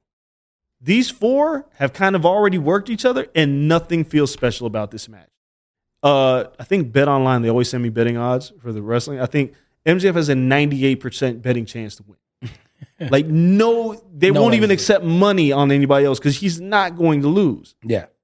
At least with Sting, the idea of Sting, the entrance, the the allure of Sting, Double or Nothing would have been elevated because now Double or Nothing, something around that. like Double or Nothing is now not just a wrestling match. People who haven't watched wrestling in years like Sting still wrestling. Yeah. I want to see this. Could have built something around They could have built something huge around Sting and MJF. But that is fundamentally not what they do. And then Darby would have taken grave offense to him being the shit out of Sting in that program for the rest of the summer. there you would have go. been That's what I'm saying. You build But- towards it. But that is more spectacle than in ring wrestling. Well, I don't know. That is not. That is Give me a not, no DQ match with Sting jumping off of shit. again. The program and the idea of that isn't fatal four way. Give me a five star match. Sure. This shit could live. You're talking about something that appeals to Sports to entertain me.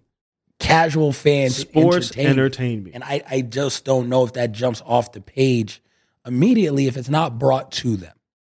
Like if Danielson suggests something like maybe, you know, like their their minds, as great of professional wrestlers are they as they are, they learned stuff from being in WWE. Now, did WWE take every suggestion they had? Did WWE do perfect by them? No, hence they left. But while in it, they were like, yo, this isn't bad. Sports entertainment's not horrible. Y'all just are missing this point, this point, this point. Why'd you do this instead of this? If if Vince would have zigged where he zagged like four times, five times, they would have had something. Yeah. It's just, and that's all they wanted. So, like, to go to AEW and be like, well, we're just going to go complete opposite. They're like, no, there's some shit over there that works. And, and we got to add some of this. And it just feels like now people are adding it, maybe, and they only have the capacity to add it for themselves. So the product feels very disjointed. Again, the older guys and the younger guys, there's a divide on what you can do. Jericho can sports entertain you all day in his programs, but he's just booking for himself and his faction. It's not part of a master plan throughout the roster. If you're a young kid and you want to do that, you kind of got to bring that to them, and then they got to say yes. But how do you do that if you've never seen it? You know, like it's and then when you work together, it, it, it doesn't really work. I like it, it just feels very, very weird.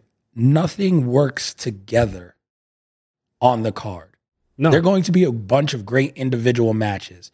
Dynamite every week is a collection of good individual matches. None of it works together. There's there's not a program that flows seamlessly and you just you feel like you're watching a really good show. It feels like you're watching Saturday Night Live or a sketch comedy show. And those are very good. But it's not The Sopranos, right? Like it's not The Wire. It's not a show that's necessarily going to go down in history for, for the storytelling. is not going to make you feel or care over the long term. It'll make you laugh on Saturdays. This will this will make you show up and be like, that's a really great match.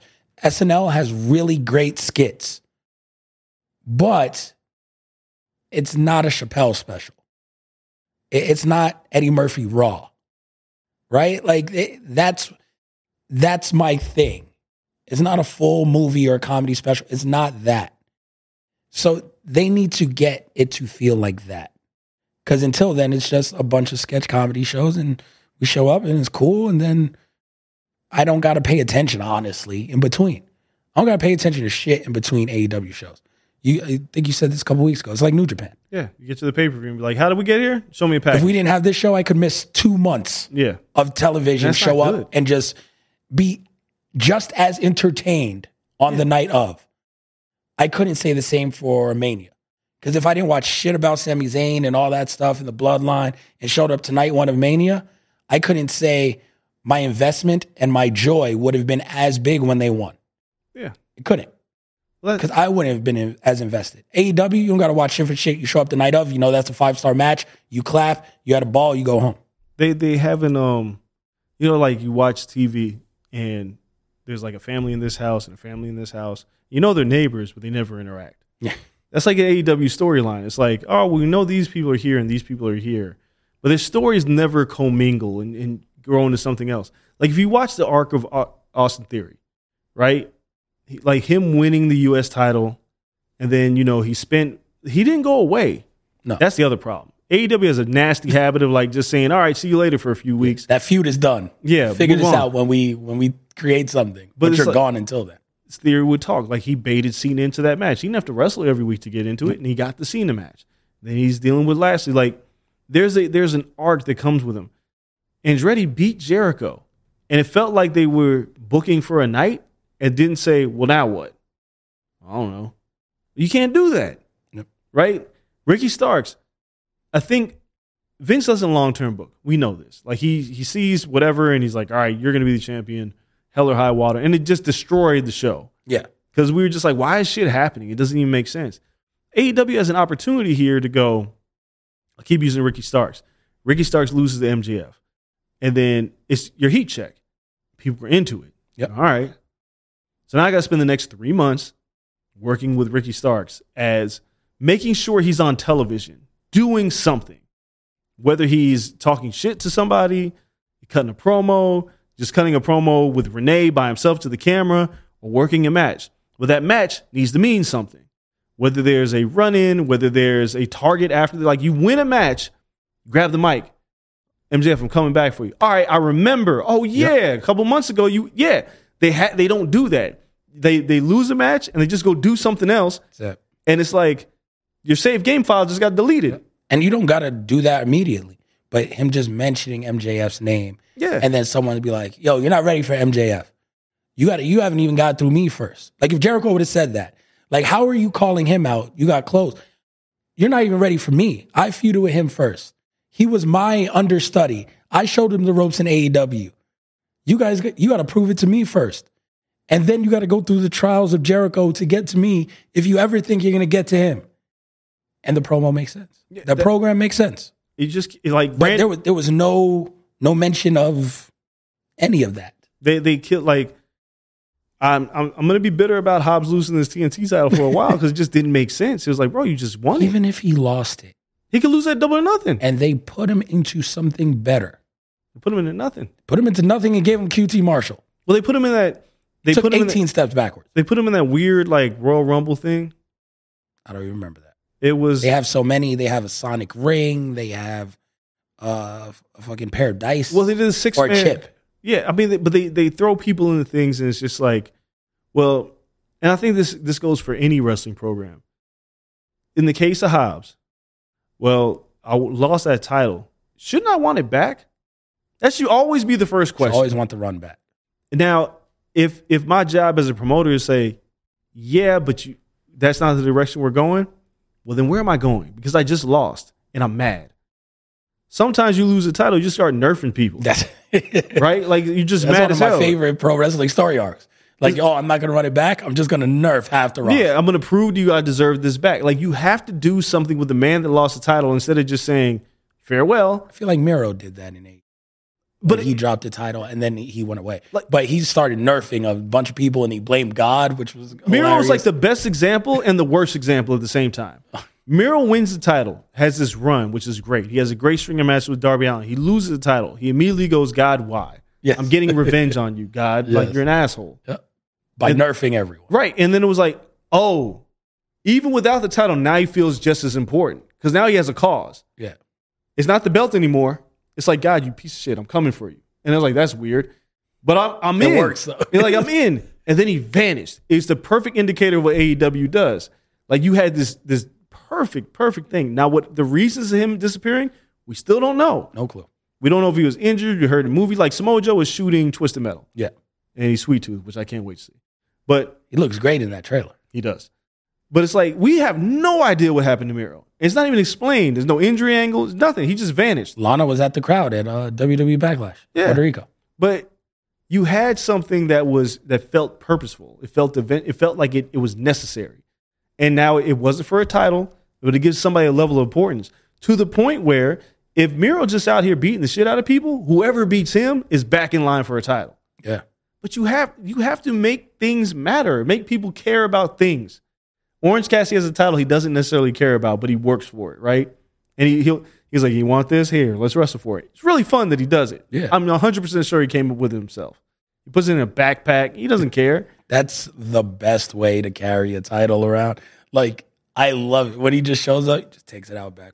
Yeah, he it. Like Orange Cassidy, but it, there's something there. Like he still cares about him. When Orange Cassidy turns it up, he turns it up. Orange Cassidy has great matches. What Orange Cassidy doesn't have is a feud. yeah. Like, I I don't understand, and I feel like there's a fear because if you put him in the wrong feud, the guy who's in the feud with him might want the title off him. You don't know if you want to do that, but you gotta commit. You gotta make everybody's story mean something. FT like they spent a lot of time with Mark Briscoe, which I have no problem with. Yeah. And Jeff Jarrett and Jay Lethal look like they're gonna go wrestle FTR at Double or Nothing. I don't know who the fuck asked for this. Zero. It feels like Jeff Jarrett came in and was like, I want to wrestle FTR. And FTR was like, he's a legend. We should do that. And then Tony never asked, well, why?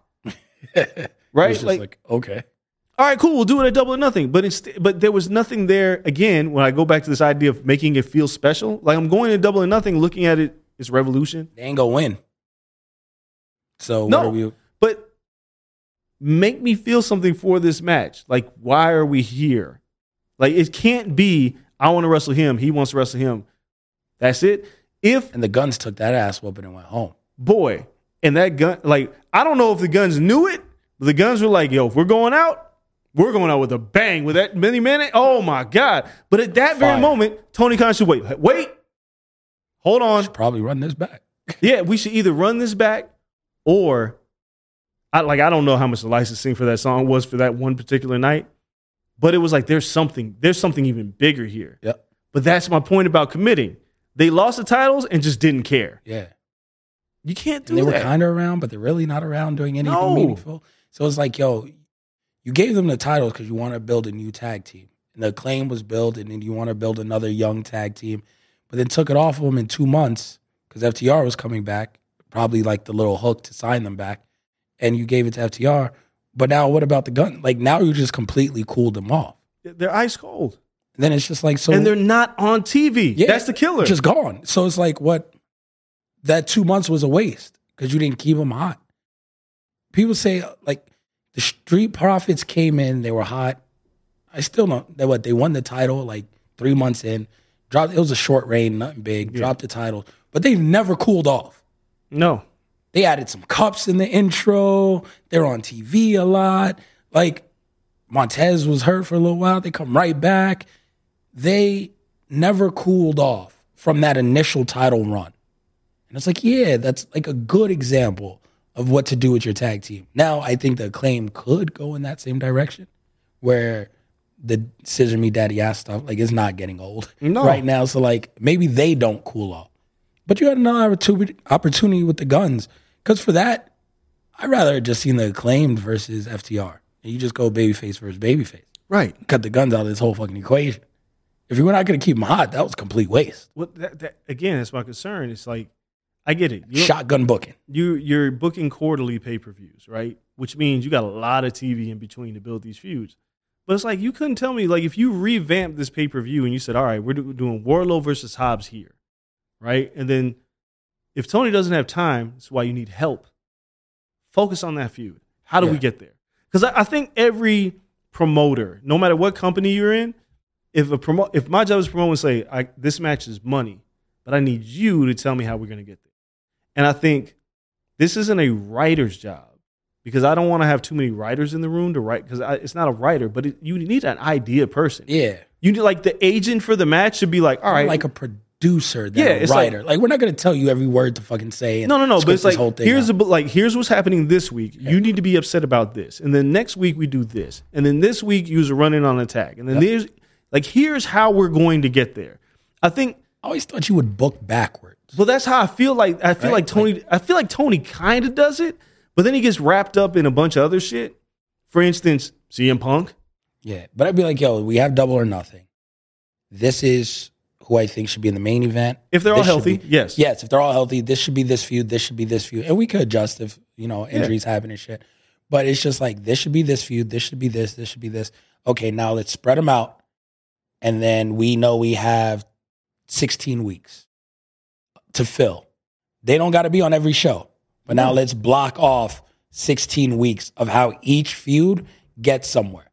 And then we can mix in random matches in between. Yeah, it's just how do we how do we get Yeah. there? And then it's like, okay, this week this tag team feud is on Dynamite. Next week they're on Rampage. Then they're not on at all, just a promo this third week. And then this week they're on Dynamite again, wrestling match with a run in. And then you just scale backwards from what you have the pay per view to all make sense when you get there. I think it, I mean, it can't be that easy because, again, it's not an easy job, but it can't be overly hard if you're somewhat prepared and you have a staff of people to help. The challenge is letting the inmates run the asylum, right? Because you want to be a talent based company where talent gets their ideas across. Now, I'm just gonna go out on a limb and I'm gonna say Tony Khan's in a bunch of room with a bunch of wrestlers that he was once fans of. Yeah. So it's like when they come in with an idea, he doesn't have a buffer between him and talent. Like, hey, Arn, tell them no. like, Yeah. like that idea is not going to work. But I need you to let them down easy. And I don't need it to come from me. I need it to come from my wall, my idea wall. Because if I'm making a TV show, if I'm doing The Wire, and after season one, everybody goes, Omar's the best character. And then you're like, yeah, Omar is the best character. But then you get influenced by Omar, who says, I should be the star of the show. And then you start change, ripping up your script, and now Omar's your lead on The Wire. It changes the entire show. Yeah. And not only does it change the entire show, it changes everybody else around him. Yep. And not only does it change everybody else around him, it changes the temperament of everybody else around him. When you're dealing, because going back to the, the CM Punk, the cupcake press conference, I'm working with a bunch of kids. And while some people say, well, that's CM Punk being grumpy, maybe there was something there Some truth behind that. where Punk was like, all right, I thought we were doing this. And then somebody came and was like, I don't want to do that. Well, that's what we're doing. No, I'm not. I think And it actively changes when they say that. right. And if you Change change, not how this shit works. and you know, like Punk is old, but he, he comes from old school to wrestling. He came from Ring of Honor. Yep. He worked at WWE. He has a wealth of information about weekly television.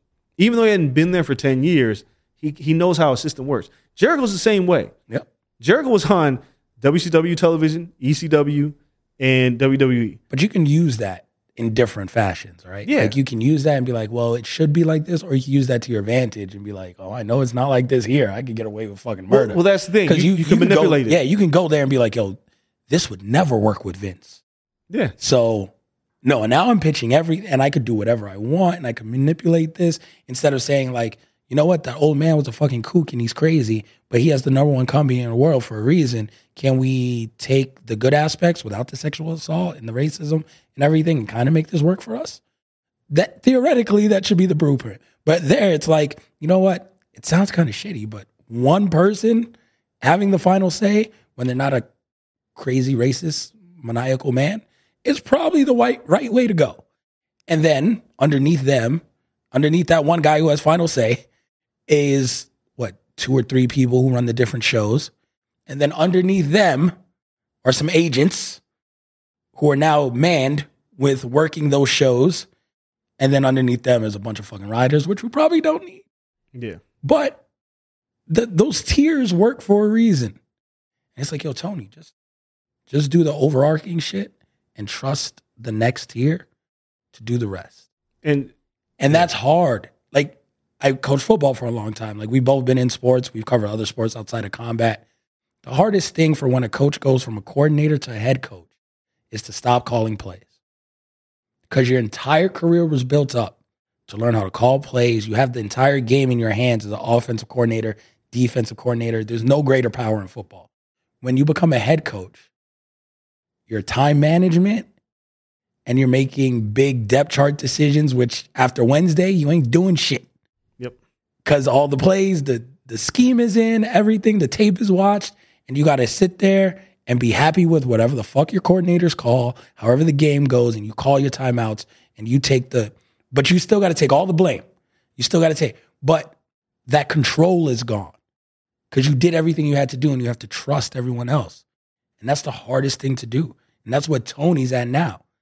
It's like, yo, I'm sorry, but you can't be the coordinator anymore. You decide the big scale things once the depth chart and the game plan is in, it's off your hands. Yep.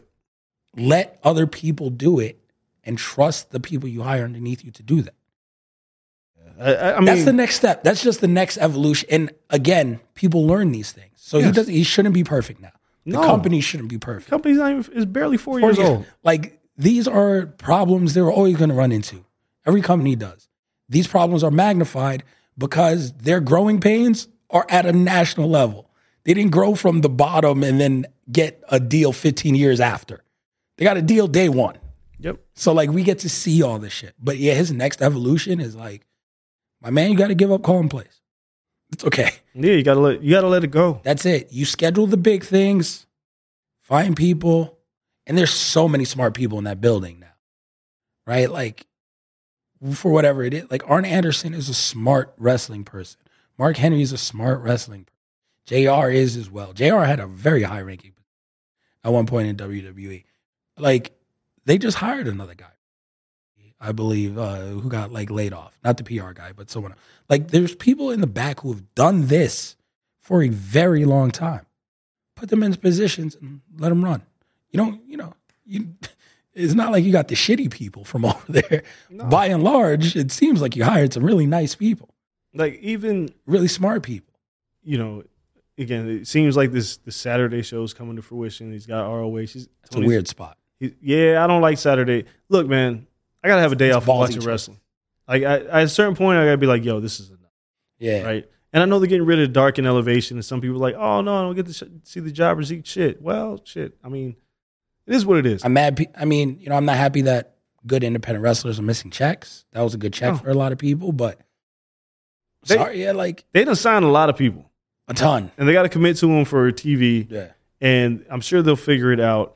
And I know like people are like, oh, you guys are shitting on AEW. No, I mean we're we're fans of the product. Yeah. Like, Tony, there's Tony's maybe Tony's had. I mean, hopefully Tony does this show again. And we do. I, we, I think I'm just gonna end up calling it the State AEW and do this shit annually. Because again, if you, if anybody listened to that show, you remember it was literally the day before MJF walked. yep. It was that night. Like me and Cole were backstage waiting for Tony. He was dealing with MJF. And I didn't talk about that much on the show. I wanted to because it was a lot. There was a lot of shit happening. Yeah. The company hasn't been the same since that night. No, that was a turning point. Like MJF walking, and Then then Punk. then the Punk thing happens, and then they got a rash of injuries. Like it, that was like the nightmare scenario of injuries. Yep. The only set of injuries that were worse in in, in was Impact. Impact lost both their champions on the same fucking show. Yeah. Josh Alexander, Mickie James were both injured right before a pay per view. Yep. But AEW lost everybody, and they they lost. Mox put that shit on his back. Yeah, Mox carried the company. It Yeah, still is. just he was like, "Oh, vacation? Nah, Nah, man. I'm going to work. Yeah. every you know week. what? Fuck it. Put Renee on payroll. She travel with me. We'll figure out. We'll figure out the vacation later. And I'm carrying this motherfucker. Like Renee wasn't hired, Saraya wasn't there. Like Man, they, he, he threw that shit on his back. Shout out to him. He's had to do that in WWE before. His one title run over the summer, I think Seth got hurt on the other side. Uh, it's when Seth blew his knee out, and he had to do like double shows and do Raw and SmackDown and the brand split. He carried that shit too. The guy's a workhorse. the man, the man's a trooper. So it's like, you know, hopefully Tony does the show again. Looks like we're gonna figure it out. But I just I need to ask him these questions, like, because what don't we see? Because obviously we're talking, and yeah, we're talking, but we're not in the inner workings of AEW. I Everything's easy from this side. yeah, this man is, you know, he's got a fucking football team. Like he's in the middle, like, go Jaguars. And it's like booking shows. I'm like, you serious right now? Got soccer. Like, come on, man. You got a lot going on. And then all this stuff happens. And this is not this is not like your pet project. This is like yours. Yeah.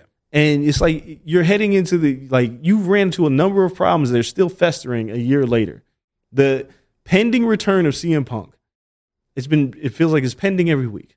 CM Punk shows it up Impact. Is he signing with Impact? No, he's not signing with Impact. Stupid. The man can show up in Chicago wherever he wants. That's Yeah. what he wants to do. King of Chicago. He's coming back to AEW. But now it's like you're managing personalities. This this is the part of the game where I can't wait for Tony to say, I did not sign up for this. I just want him to say it. I ain't signed up for this. I didn't sign up for all these spats and bitterness and all these Yeah. backstage rivalries. How do you navigate that? And how does it like you lost Adam Cole for almost a year? You thought you were gonna lose his career. Yeah. You brought in the undisputed elite, and immediately, bam, bam, bam, they're all injured. Like immediately. Like that's the thing. I'm curious. Like, how do you work around that? And how much did you have planned for them? Because Half the undisputed still hurt. that's what I'm saying. Like, Kyle O'Reilly's still not back. No. Bobby Fish, God knows about. You got a for, Forbidden Door was riddled with injuries. Yep. Like, man, you had, uh, and it's and people say it's the wrestling style. I think that it's just bad. It just It's didn't. the business. it just happens. Yeah, shit, shit like that happens. routine moves lead to bigger injuries and these big Yeah. like people are like why does he do a 450 splash because he, he's done it for a long time well you know like seth rollins blew his knee out doing a, a buckle bomb Buckle bomb. Still does it. yeah it's he like also injured Finn with the buckle bomb. Yeah like I, you know, Finn paid him back this past week. yeah things happen but he's had a rash of bad luck so hopefully he can address it i mean I've, i truly believe that double nothing will still be a great show it's just how we're getting there has still got me Yeah. like I don't I'm know. intrigued to see if like if it's just been harder than he thought. it had to be And like there's nothing wrong with that. Like and again, it's it's growing pains. And he's owned other shit. He's seen his father own teams. Like you don't win a championship your first year.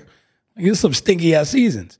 Like you you gotta grow through these things. I just wonder if he thought like as a fan coming into this and with the roster he was first given and everything. Because that's the other part of the you game. you get a wrestling company and you'd be like, okay, cool, I have a wrestling company. No one gets a wrestling company with fucking Chris Jericho, Kenny. O- Like the roster he was given from day one well is insane. Well, you have to think of it like this, and this this is the other Tony question that he only he can answer, and I don't know if he'll be honest with me. So you built this wrestling company. He was like, I got all the best names in independent wrestling. Then four months later, like well, like a year later, and then you hit the pandemic, and then everybody hits the market, and you're sitting there, and you're like, all like imagine being being your Giants. Yep. You already got Saquon. But everybody hit for you. But Christian McCaffrey's on the market. and Christian McCaffrey's like, I just want to play. Yep. And then you go, we'll find a spot for you, Christian. We're running split backs. you you you're the team with the most cap room. Yeah. like you just got You just got all this. all the cap room. And you don't expect it. It's like, well, we, Impact's not outbidding you. yeah, oh, well, yeah, we got Danny Dimes. That's our future at quarterback. And Tom Brady shows up and is like, I just want to play. Yeah. Like, fuck. All right, I got to play to put Tom Brady under center. Danny Dimes like, wait, I thought, Yeah. what happened? Yo, you get the first quarter and one series after halftime. Like you start And that's what Dynamite has become. Yeah, you start Dynamite you're has like, become like, oh my god, like I knew what I had. Like I had this. If it was just this, it'd have been fine. But how do I pass up on Miro? How do I pass up on Moxley? like how Pop do I, Warner football. like it's the worst shit. But like everyone has like eight running backs who are good, and the coach got to run in the plays from the sideline. You'd like, yo, okay, so we're just gonna run in a play to the huddle. You'd be like, yeah, but this fucking running back's a star. Yeah, but the three on the bench too, and you got to run the fucking wing T and like just funnel running backs in and out. It's like that. That's what AEW's become, and that's Yep. that's that's one of my favorite things. I can't wait to. I need Tony to be honest with me because like you didn't expect this. These everybody, everybody hit the market. Everybody that you were like, hit, he'll never hit the market. Oh, there's Cesaro. Yep. All right, fine. I guess we're gonna sign Claudio. Bryan Danielson, really? All right, cool. We'll take him to Adam Cole. Fine. Keith Lee. Oh, all right. Swerve. You got Everybody. everybody. CM Punk wants to come back. Like, and, and you know, I got a good company. That's the one side of it. I got a great company. Everybody wants to come play for me. But then it's just like, oh shit, everybody wants to play for me. Yep. Now everybody can't be happy. It's Not enough Because my starting quarterback last week he ain't starting no more. Now he's a fourth stringer. Damn shit. And you got to ask the starting court, is it okay if we sign CM Punk? And he's going to go, of course it's okay. But in the back of his mind, it's like, fuck CM Punk. Yeah. I don't want him to I play ain't over never me. getting this title. Yeah, I ain't never gonna get the. I'll never be under center again. No. I'm holding clipboards for the rest of my life. Yep. And then Tony goes, "No, you're not. You're gonna play in the fourth quarter." Now, for us that are watching the game on TV, in the fourth quarter, we see Danny Dimes come in and, and replace Tom Brady and Pat Mahomes, and he's like, "Well, he promised Danny Dimes could play." And at home, we're like, "Why the fuck would you do that?" That's what it feels like watching AEW. It's like, why is he playing now? Yep. Why is Jeff Jarrett on my team? Like, what? QT Marshall. We ask the question every week, but QT Marshall was there early Yeah. Super early. like part of the Nightmare Family and all this nonsense. It was just like now we look at him as like, why are you on? Because there's all these other players we rather Yep. see that you went out and signed. But you still got the guy. You still got So him, It's so many people done slid down the card because of that. dude. Jake Hager. I like this hat. That's all he's been reduced to. And all he does is like his purple Yo, hat. when people came back and got pops, pops on debuts, Yeah. and just like Now what do we do? F. Andrade comes back, and this motherfucker is like 260 pounds now. Yeah, he looked like Conor McGregor. Huge. If he comes back, where are you putting? I mean, you put him with Rush, but But are you get you're just a tag team? Right. are you getting the title over Adam Cole? Are you getting a title over Switchblade now? Who's the new thing? What about Swerve? What about Keith Lee, who's How many- supposed how to be the dynamo? What about There- there we Aleister go. Black, who we talked, or Malachi Black, who we talked about, who looks like a million bucks? Oh, and what about the four pillars? Because now they're still there, and now you've made a key that say these are our future. And Hangman Page is probably still hanging around. That's what I'm saying. Moxie gets a touch. Is Kenny Omega ever going to get the belt back? We just named 15 people who are probably, when they were signed, thought they'd be world champion in five years. well, yeah. Now you have the true running back by committee problem. Yeah. One week you get 19 touches. Next week, Two. ah, the game flow ain't working your way. You get two touches. Oh my God. If they had fantasy pro wrestling, you know how pissed I'd I'll be mad as hell. I Just drafted dra- Miro. Oh, Oh, what, what happened to him? He's Oh, like, my I can't even put him on the DL because he ain't hurt. You know how high it would have took Ricky Starks? That's what I'm saying. This motherfucker It's just, a it's the literal like fruition of a running back by committee situation where the game flow dictates who's going to play and who's not, and those decisions never make sense to us watching. no. Like remember, I mean, you look at uh, there's a million running back by committee. I mean, this just past year was Zeke and Tony Pollard, Yeah. and we were sitting there going, "Well, Tony Pollard's not an every down guy, but Could be. Zeke averages 2.3 yards a carry. Why do you keep running him? Well, there's loyalty there. Fuck your loyalty. Get that goddamn guy out of here. Not a lot of money. Yeah, that's the other So thing. like the money like dictates where you gotta Oh. you gotta be on the card. You can't be paying someone five mil and they jobbing. right. It's like, oh, Chris Jericho, I paid you all this money. And then Chris Jericho's like, you're going to keep me losing? That's fine. But now I'm annoyed and you're paying me a lot of money. Yeah. So now I'm a cancer in the locker You better put me on TV. So he's in every feud. He gets paid a lot. He gets paid a lot. So you need it's the return on investment. So it's between a rock and a hard place sometimes. It's uh, going to be interesting to talk to some of the wrestlers as they come in. Um, like you said, hopefully get Tony second year in a row. That would be great. Great conversation between you and him. Can't wait. I'll probably sit in that chair right over there and just chill and watch it. It's going to be a fun couple weeks in pro wrestling. We're also still going to talk boxing and MMA later on in this week. So we have a lot of good stuff coming up in boxing. With uh, we got an influencer card this weekend, KSI overseas, but we have Rolly here in Vegas going for what is now an interim belt. They're not even giving them the real belt. They don't anymore. even know what the belt is. They don't. It's still trying to be figured out. That shit's crazy. I don't know how that's in a contract. Um, ESPN has a card too. Janibek is fighting, but really it's about next week. Haney, Lomachenko here in Vegas. We're gearing up for that one. UFC, we just came off of a pay per view. It really didn't feel like a pay per view, but we'll go through that.